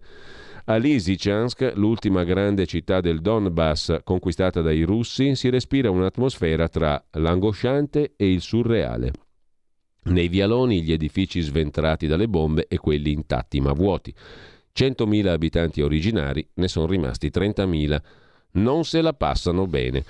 L'ultima città riconquistata dai russi vive con i nemici alle porte. Gli ucraini sono vicini e i rinforzi russi latitano. Domenico Cacopardo commenta su Italia Oggi. La Crimea non è più restituibile all'Ucraina. Il presidente ucraino Zelensky deve rendersi conto che la battaglia ucraina, proprio perché vincente, adesso deve finire. Poi l'Occidente fornirà a Kiev tutti gli armamenti. Se, per, se una manifestazione per la pace del tutto parificabile a un ululato alla luna per la sua ininfluenza non passerà davanti all'ambasciata russa vorrà dire che si tratta, nel concreto, di una manifestazione a favore di Putin. Si teme, scrive Cacopardo, che l'ambasciatore russo a Roma, Sergei Razov, possa sciorinare alla stampa italiana i nomi dei frequentatori dei suoi uffici e i nomi di coloro che hanno conseguito concreti benefici da questa frequentazione, dice Domenico Cacopardo su Italia oggi, mentre mh, mm, eh, da a proposito di Russia e Ucraina vi segnalo il pezzo di Roberto Vivaldelli su insideover.com, un nuovo patto fra Ucraina e Nato, il Kiev Security Compact. Di pochi giorni fa è la notizia della richiesta di adesione dell'Ucraina all'Alleanza Atlantica, è arrivata sul tavolo del segretario generale Stoltenberg L'indiscrezione è stata confermata da Zelensky che ha annunciato la decisione ucraina di far domanda per adesione accelerata alla Nato, una risposta politica dell'Ucraina all'adesione alla Federazione russa delle quattro regioni dopo il referendum. In questo quadro in evoluzione ci si chiede quale sarà il futuro delle relazioni fra l'Ucraina e l'Alleanza Atlantica, prendendo atto che la richiesta di adesione ucraina difficilmente andrà in porto. Un'alternativa più praticabile esiste e ci ha lavorato l'ex segretario della Nato Rasmussen che si è recato a Washington per gettare le basi per presentare un piano agli Stati Uniti. A rivelarlo la rivista americana Foreign Policy. Il piano si chiama Kiev Security Compact, mira a stabilire garanzie di sicurezza vincolanti per l'Ucraina da parte della coalizione dell'Alleanza Atlantica per rafforzare la capacità ucraina di respingere gli attacchi russi. Esiste insomma un Kiev Security Compact che è un nuovo patto fra l'Ucraina e la Nato, pur senza l'adesione dell'Ucraina alla Nato. Come la Russia farà la guerra a Meta, cioè a Facebook sostanzialmente di um, Zuckerberg, ce lo racconta Chiara Rossi invece su Start Magazine. Mosca ha inserito Meta, la società capogruppo di Facebook, WhatsApp e Instagram, nella lista delle organizzazioni terroristiche. I servizi sociali, servizi social, chiedo scusa, non sociali, i servizi di Facebook, WhatsApp e Instagram dovrebbero essere interrotti in Russia. Russia in guerra anche contro Meta. Dalla Germania, invece, su Italia Oggi, Roberto Giardina ci racconta di come anche i tedeschi abbiano imparato l'arte di arrangiarsi. Da qualche anno hanno finito per imitare gli italiani, che sono costretti a farlo da sempre, con l'aiuto degli immigrati, specie dalla Polonia. Si parte dalla casa di Goethe a Roma, via del Corso, unico museo tedesco all'estero. Vale una visita, punto di incontro tra noi e loro, giudizi e pregiudizi. I turisti tedeschi arrivano ancora usando come guida il viaggio in Italia. Cercano l'Arcadia dove fuggì l'autore del Faust. Sanno che è un'illusione. La Goethe House ha ripreso la sua attività con un confronto sull'arte di arrangiarsi, un tema sul quale i tedeschi hanno imparato molto negli anni. A proposito di Germania, cos'è il Consiglio federale per la cybersicurezza? Al centro del Russia Gate tedesco se ne occupa Andrea Muratore di nuovo su insideover.com, un intrigo politico, un caso dubbio, zona grigia tra istituzioni, sicurezza nazionale, industria. Il Russia Gate alla tedesca, che vede coinvolto il capo dell'Agenzia federale per la sicurezza informatica Arne Schönbaum, ha elementi notevoli di incertezza e mostra quanto sia complesso il mondo della cyber intelligence questa commedia degli inganni ruota attorno al Consiglio federale per la cybersicurezza tedesco, fondato nel 2012 per promuovere all'estero il settore cyber tedesco. L'intrigo politico è il caso dei legami con la Russia e la comunità del business. Schönbaum, il capo dell'Agenzia federale per la sicurezza informatica in Germania, appunto, avrebbe proseguito nei legami con il Consiglio federale anche dopo essere passato dal privato al pubblico nel 2016. Quando fu nominato a capo del BSI, ente operante sotto il Ministero dell'Interno, fu criticato dai Verdi per aver lavorato per vari gruppi privati come Commerzbank e IBM, divisione armi di EDS e soprattutto società di sicurezza IT russe come Kaspersky. Sei anni dopo, con i Verdi, ferocemente antirussi, partner di governo della SPD di Scholz, è emersa nel pieno della guerra in Ucraina, la connessione tra Schöbom, in qualità di direttore BSI, e l'associazione di cui è stato presidente, che manterrebbe tra i suoi membri l'azienda Protelion GmbH, controllata tedesca, di una società russa che lavora col servizio di intelligence nazionale, cioè la FSB. Il tutto è molto complicato, ma eh, cerca di spiegarlo in side over cosa sia il Consiglio federale per la cybersicurezza e cosa sia il Russia Gate tedesco. In eh, Francia invece sono messi male i distributori di carburanti perché sono a secco da giorni. A Parigi la causa, lo sciopero, racconta l'agenzia AGI, in corso nelle raffinerie e nei depositi Total e Exo ExxonMobil che ha bloccato la filiera dei distributori all'interno del paese del carburante. Piccolo reportage dell'agenzia AGI con Leonardo Petrini a Parigi, tra i distributori, ascoltando i clienti in fila e chi questo mestiere lo fa ormai da tanti anni. In pratica a Parigi i distributori di carburante sono a secco da giorni. In Gran Bretagna invece un'organizzazione LGBT di cui si è pure parlato nei giorni scorsi affonda tra gli scandali, lo racconta la nuova bussola quotidiana, la nuova bq.it, dagli anni 90 questa organizzazione non governativa, Mermaids, diffonde falsità sul cambio di sesso tra i ragazzini di 12-13 anni, scrive Luca Volonté. E, e, lodata e sovvenzionata, la Mermaids si trova ora sotto inchiesta per pratiche dannose e per gli scandali di alcuni dirigenti, suscitando critiche anche nel mondo femminista. Un avvertimento sulla nuova strategia LGBT lasciata dal governo Draghi in Italia. Ne abbiamo parlato l'altro giorno. Start Magazine ci domanda a proposito di Regno Unito, ma lo sapete che nel Regno Unito cala la disoccupazione e i salari crescono? Non sono messi poi così male. Eh? Il tasso di disoccupazione nel Regno Unito è al 3,5%, il più basso negli ultimi 50 anni, racconta Daniele Meloni. Quindi tante balle, tante balle non poche ci hanno raccontato sulla Gran Bretagna, sull'Itztras, sulla sua folle idea di ridurre le tasse. Invece non era un'idea così folle e il Regno Unito non sta così male. A proposito di Gran Bretagna, la cancel culture, scrive ancora tempi.it, non risparmia neanche l'antischiavista Edmund Burke, uno dei filosofi politici più importanti della storia del pensiero. Una commissione vuole togliere dalle aule parlamentari inglesi i ritratti di Edmund Burke, filosofo padre del conservatorismo. Lui era un sostenitore del movimento abolizionista ma non suo fratello, per cui va tolto il ritratto di Edmund Burke perché il fratello non era antischiavista. Vita dura per i conservatori inglesi, scrive Tempi. Di nuovo la nuova bussola quotidiana, ve la segnalo per un altro pezzo. Lorenzo Formicola colloquia con Daniel Pipes, giornalista, politologo statunitense, il quale è per niente ottimista sul futuro dell'Europa. L'inverno demografico rende l'Europa un pezzo d'Africa, dice Pipes. Immigrazione dall'Africa e islamizzazione stanno trasformando il vecchio continente e non in meglio. Causa l'inverno demografico, cioè troppe poche nascite in Europa. Complici le 6 P, cioè le classi intellettuali e politiche, le sei classi che costituiscono la nostra classe dirigente.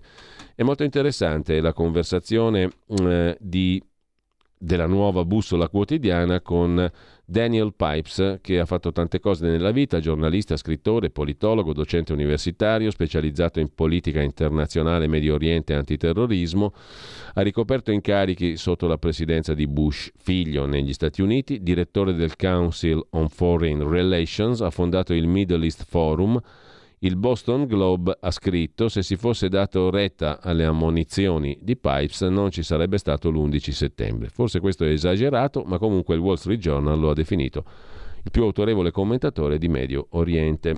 E la conversazione ve la segnalo perché è molto interessante. Tornando invece a mosaico-cem.it, la testata online degli ebrei milanesi, vi segnalo un altro pezzo che ha pure a che fare con gli Stati Uniti antisemitismo allarmante nelle università, nei campus statunitensi, dove ci sono zone judenfrei. In seguito a recenti provocazioni antisioniste, scrive Sofia Tranchina, lanciate da nove gruppi studenteschi della facoltà di giurisprudenza di UC Berkeley, è nata una tempesta mediatica con informazioni allarmanti su zone judenfrei, cioè libere da ebrei all'interno dei campus dell'università in questione.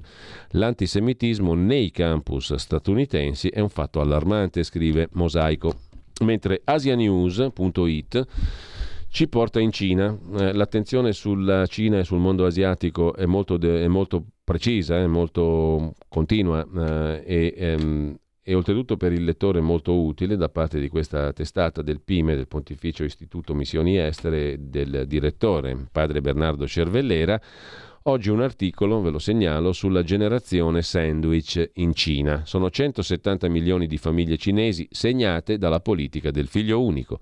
Sono i nati tra il 1976 e il 1985, sotto pressione economica per dover crescere la propria prole e allo stesso tempo occuparsi da soli dei genitori anziani. Allevare un figlio fino a 18 anni costa in Cina quasi sette volte il PIL pro capite. La situazione spinge le generazioni più giovani a non sposarsi, a non avere figli, scrive Asia News.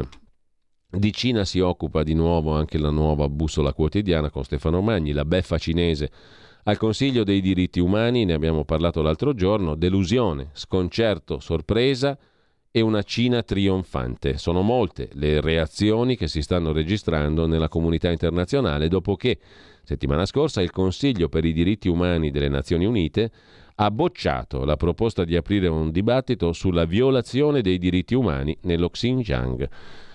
E eh, parlando di economia invece vi segnalo eh, l'articolo di Filippo Merli su Italia Oggi, dalla Sicilia agli Stati Uniti per conquistare il metaverso, un'azienda Coder Block di Palermo specializzata in NFT va a Miami, dall'Italia agli Stati Uniti, da Palermo a Miami per conquistare il metaverso. Coder, chiedo scusa, Coder Block, una blockchain company italiana, quartier generale a Catania, aprirà una, a Palermo, chiedo scusa, aprirà una nuova sede nel cuore tecnologico della Florida, Miami, per raggiungere i mercati più forti del settore.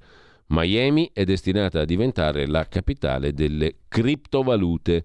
Francis Suarez, il sindaco della città più popolosa della Florida, ha intenzione di pagare i dipendenti e di riscuotere tasse in bitcoin. E lì, nella cripto capitale, la Coder Block di Palermo cercherà di consolidarsi negli Stati Uniti. A proposito invece di computer, vi segnalo sulla stampa il bel ritratto, è scomparso anche lui in tarda età, ieri la signora in giallo, ma anche questo precursore del mondo dei computer è scomparso ieri. Tra i matematici più importanti in Italia nel Novecento, si chiamava Gianfranco Capriz, è stato direttore del Centro Studi Calcolatrice Elettronica di Pisa, poi diventato Centro Nazionale Universitario di Calcolo elettronico. C'è la foto della CEP, la calcolatrice elettronica pisana. Scompare a 97 anni il matematico Gianfranco Capriz che su impulso di Enrico Fermi ebbe un ruolo decisivo nell'ideare la prima calcolatrice made in Italy, quella pisana appunto presentata a Pisa nel 1957. Adriano Olivetti fu il primo con la sua azienda a costruire i primi computer e a conquistare poi una breve leadership eh, mondiale. Come spendereste 2 milioni di euro? Nel 1954 Enrico Fermi non ebbe dubbi. In valuta dell'epoca erano 150 milioni in lire. Propose, Fermi, di costruire un mezzo di ricerca di cui si avvantaggerebbero in modo oggi inestimabile tutte le scienze e le, gli indirizzi di ricerca. Previsione azzeccata, ma allora non scontata, quella di Enrico Fermi, la fece in una lettera avanzata al rettore dell'Università di Pisa, lettera dell'11 agosto del 54. Soggetto della frase di Fermi era la macchina calcolatrice elettronica, alias computer. Oggi sono i computer che permettono alla Stazione Spaziale Internazionale di orbitare intorno alla Terra, alla scienza di compiere enormi progressi, dalla cura delle malattie alla ricerca di fonti di energia, ma in quell'estate del 54 erano strumenti che stavano muovendo i primissimi passi nel campo delle applicazioni civili. Non è improbabile che l'intuizione di Fermi sia nata dall'aver visto all'opera la potenza dei calcolatori elettronici durante il progetto Manhattan, che portò allo sviluppo della prima bomba atomica e magari dall'aver colto il ruolo che ebbero a Bletchley Park nell'aiutare Alan Turing a decifrare le comunicazioni segrete naziste. Con grande convinzione in quella lettera dunque Fermi raccomandò al rettore dell'Università di Pisa di costruire una nuova macchina calcolatrice. Suggerimento che rispondeva a una domanda postagli da due fisici dell'Università di Pisa. Le amministrazioni di Pisa, Livorno e Lucca, racconta la stampa, avevano messo a disposizione dell'università 150 milioni di lire per un apparecchio scientifico che consentisse di accrescere la statura internazionale dell'università e di avere un grande impatto sull'opinione pubblica. La proposta fu accolta, venne istituito il Centro Studi Calcolatrici Elettroniche che nel giro di tre anni sviluppò il prototipo di calcolatore e fu il seme da cui si sviluppò buona parte della scienza informatica italiana. E qui eh, c'è la figura appunto di Gianfranco Capriz, che è stato direttore del Centro Studi Calcolatrice Elettronica di Pisa ed è morto ieri, giusto appunto.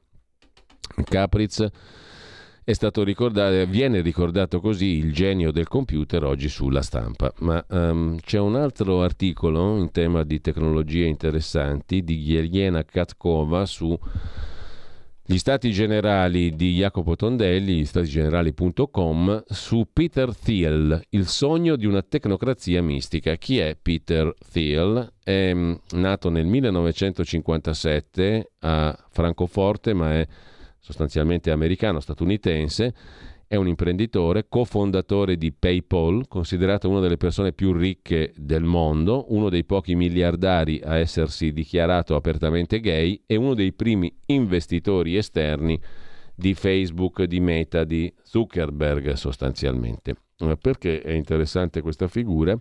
Ed è interessante anche l'articolo sulla testata online appunto di Jacopo Tondelli sugli stati generali un sogno di tecnocrazia mistica è il titolo del pezzo nell'America di Trump. È uno degli uomini più potenti della Terra, non vuole guidare un paese, è ridicolo accusarlo di voler dominare il mondo. Peter Thiel crede nel diritto di ciascuno di creare il proprio destino e nella facoltà di rinunciare a farlo e farsi guidare da chi il proprio destino l'ha forgiato come si costruisce una fortezza, una fortezza piena di misticismo legata ai miti celtici, Tolkien, a quelli dell'estremismo religioso cattolico, una strada pericolosa percorsa in passato da molti teorici del nazionalsocialismo tedesco, voluta da chi, dopo la nascita del capitalismo industriale, ha visto nell'emancipazione popolare femminile, nella laicizzazione dello Stato, un segno di debolezza che avrebbe portato alla fine della civiltà ariana, per millenni dominatrice dell'umanità. Inizia così, diciamo in maniera un po' inquietante, questo articolo sugli stati generali. Thiel ha accumulato una ricchezza inconcepibile, oltre 7 miliardi di dollari, speculando con successo su alcune aziende tecnologiche, Facebook, PayPal, Airbnb, Spotify, LinkedIn, Palantir Technologies, legata alla CIA, e SpaceX. È da anni nella classifica delle persone più ricche del mondo. Con quei soldi ha costruito una rete di imprenditori, investitori e tecnici specializzati in nuove start-up tecnologiche per guadagnare ancora di più nel futuro, con l'obiettivo dichiarato non della ricchezza ma del potere. Peter Thiel, Peter alla tedesca o Peter all'americana Thiel, T-H-I-E-L, è nato l'11 ottobre del 67 in Germania, a Francoforte, da genitori che si spostavano spesso. Il padre era un ingegnere chimico. Quando ha un anno la famiglia si trasferisce a Cleveland, in Ohio, poi Sudafrica, Namibia, America, California, Silicon Valley. Peter ha 10 anni, primeggia a scuola, tutto il resto dell'articolo lo trovate sugli stati generali. Personaggi della contemporaneità, diciamo così. Mentre a proposito di Bitcoin, sulla stampa di Torino, lo sboom del Bitcoin. Allarme della vigilanza globale. In un anno bruciati 2 mila miliardi di dollari. Bisogna regolare subito il mercato. La criptovaluta sprofonda a 19 mila dollari, raggiunti i minimi dalla fine del 2020. Dopo il collasso della stablecoin Terra, le autority prudenti, ma Google ci punta. Roba molto più terra-terra è il caso di dirlo invece in Neozelanda, in Nuova Zelanda. Il governo neozelandese, questo ce lo racconta il post.it, vorrebbe tassare le emissioni delle mucche per ridurre i gas serra. Sarebbe la prima misura di questo tipo al mondo. Molti allevatori preoccupati.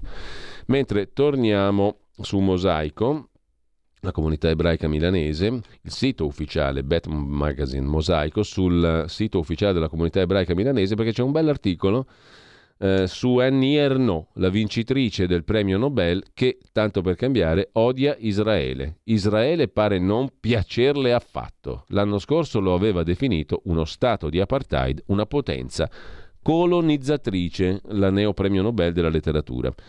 Una donna invece molto glamour, molto vippona, è Federica Olivares, 64 anni, sarà insignita dell'onorificenza Stella d'Italia dal presidente Mattarella, editore, docente alla Cattolica di Milano e di Roma, consigliere del Ministero degli Esteri, già membro del Consiglio di amministrazione del Piccolo Teatro e adesso appunto Stella d'Italia la dottoressa Olivares. I giochi del 2026, racconta Olivares al Corriere della Sera, è stata anche nella RAI se non ricordo male. Comunque i giochi del 26 non vadano sprecati, dice la super vippissima, elegantissima e scicchissima imprenditrice, costruiamo opportunità per i giovani e anche docente. Creo ponti tra Milano e il mondo, la sua mission nella vita eh, l'impegno profuso a educare decine di giovani delle università di mezzo mondo ai valori della democrazia e della geopolitica. Ero, ero, non ero a conoscenza che la geopolitica avesse dei valori intrinseci. Comunque, e per diffondere la cultura italiana nell'ambito di iniziative istituzionali, bla bla bla bla bla bla bla bla bla bla. È in virtù di questo che Federica Olivares sarà premiata dal presidente Mattarella come Stella d'Italia. Manco sapevo che esistesse questa onorificenza. Due stelle d'Italia sono sicuramente, anche se non avranno onorificenze, Renata, 81 anni, e Itala, 92. Ce le fa conoscere il Corriere della Sera, pagina 10. Trattoria Achilli di via Aselli a Pavia, aperta da 70 anni nel quartiere ovest dietro la stazione. È un'istituzione. Le cuoche dell'osteria Combar sono due sorelle, Renata 81 anni, Itala 92. Il loro brasato è stato premiato dalla Camera di Commercio e il locale è sempre pieno di clienti. Alla facciazza del bitcoin, di Peter Thiel, del futuro del digitale e di tutte queste belle robe qua. Il brasato di Renata e Itala, ragazzi, a Pavia. È stato premiato il brasato dalla Camera di Commercio. Il loro locale è sempre pieno di clienti. Non usiamo i social, raccontano, ma soltanto il telefono, fisso peraltro, manco il cellulare. Eppure il locale storico registra il tutto esaurito. Non impiattiamo come gli chef, ma il quartiere ci ama. Le veterane delle ricette pavesi. Niente social, c'è il pienone. Chiudiamo con un'altra figura, quella di Carlo Acutis, morì da ragazzo, era molto credente, eh, di famiglia alta borghesia torinese, il papà, il nonno, anzi proprietario della Vittoria Assicurazioni, è stato proclamato beato, se ne occupa Avvenire, pagina 22. Il beato Acutis, giovane morto giovanissimo, appunto ci affascina come Francesco. San Francesco, migliaia di giovani ad Assisi per la memoria liturgica di Carlo Acutis, oggi a due anni dalla sua beatificazione. Carlo ci dice che è necessario tornare alle origini, lasciandoci ispirare dai primi cristiani, un modello indicato anche dal Papa. Ci sarebbe da segnalare su avvenire l'importanza della filosofia che è inutile ma essenziale. Questa è una bellissima definizione che ne diede un filosofo, Joseph Pieper, in Elogio della filosofia ripubblicato dalle edizioni Ares. Inutile ma essenziale, come la vita. Avete ascoltato la rassegna stampa.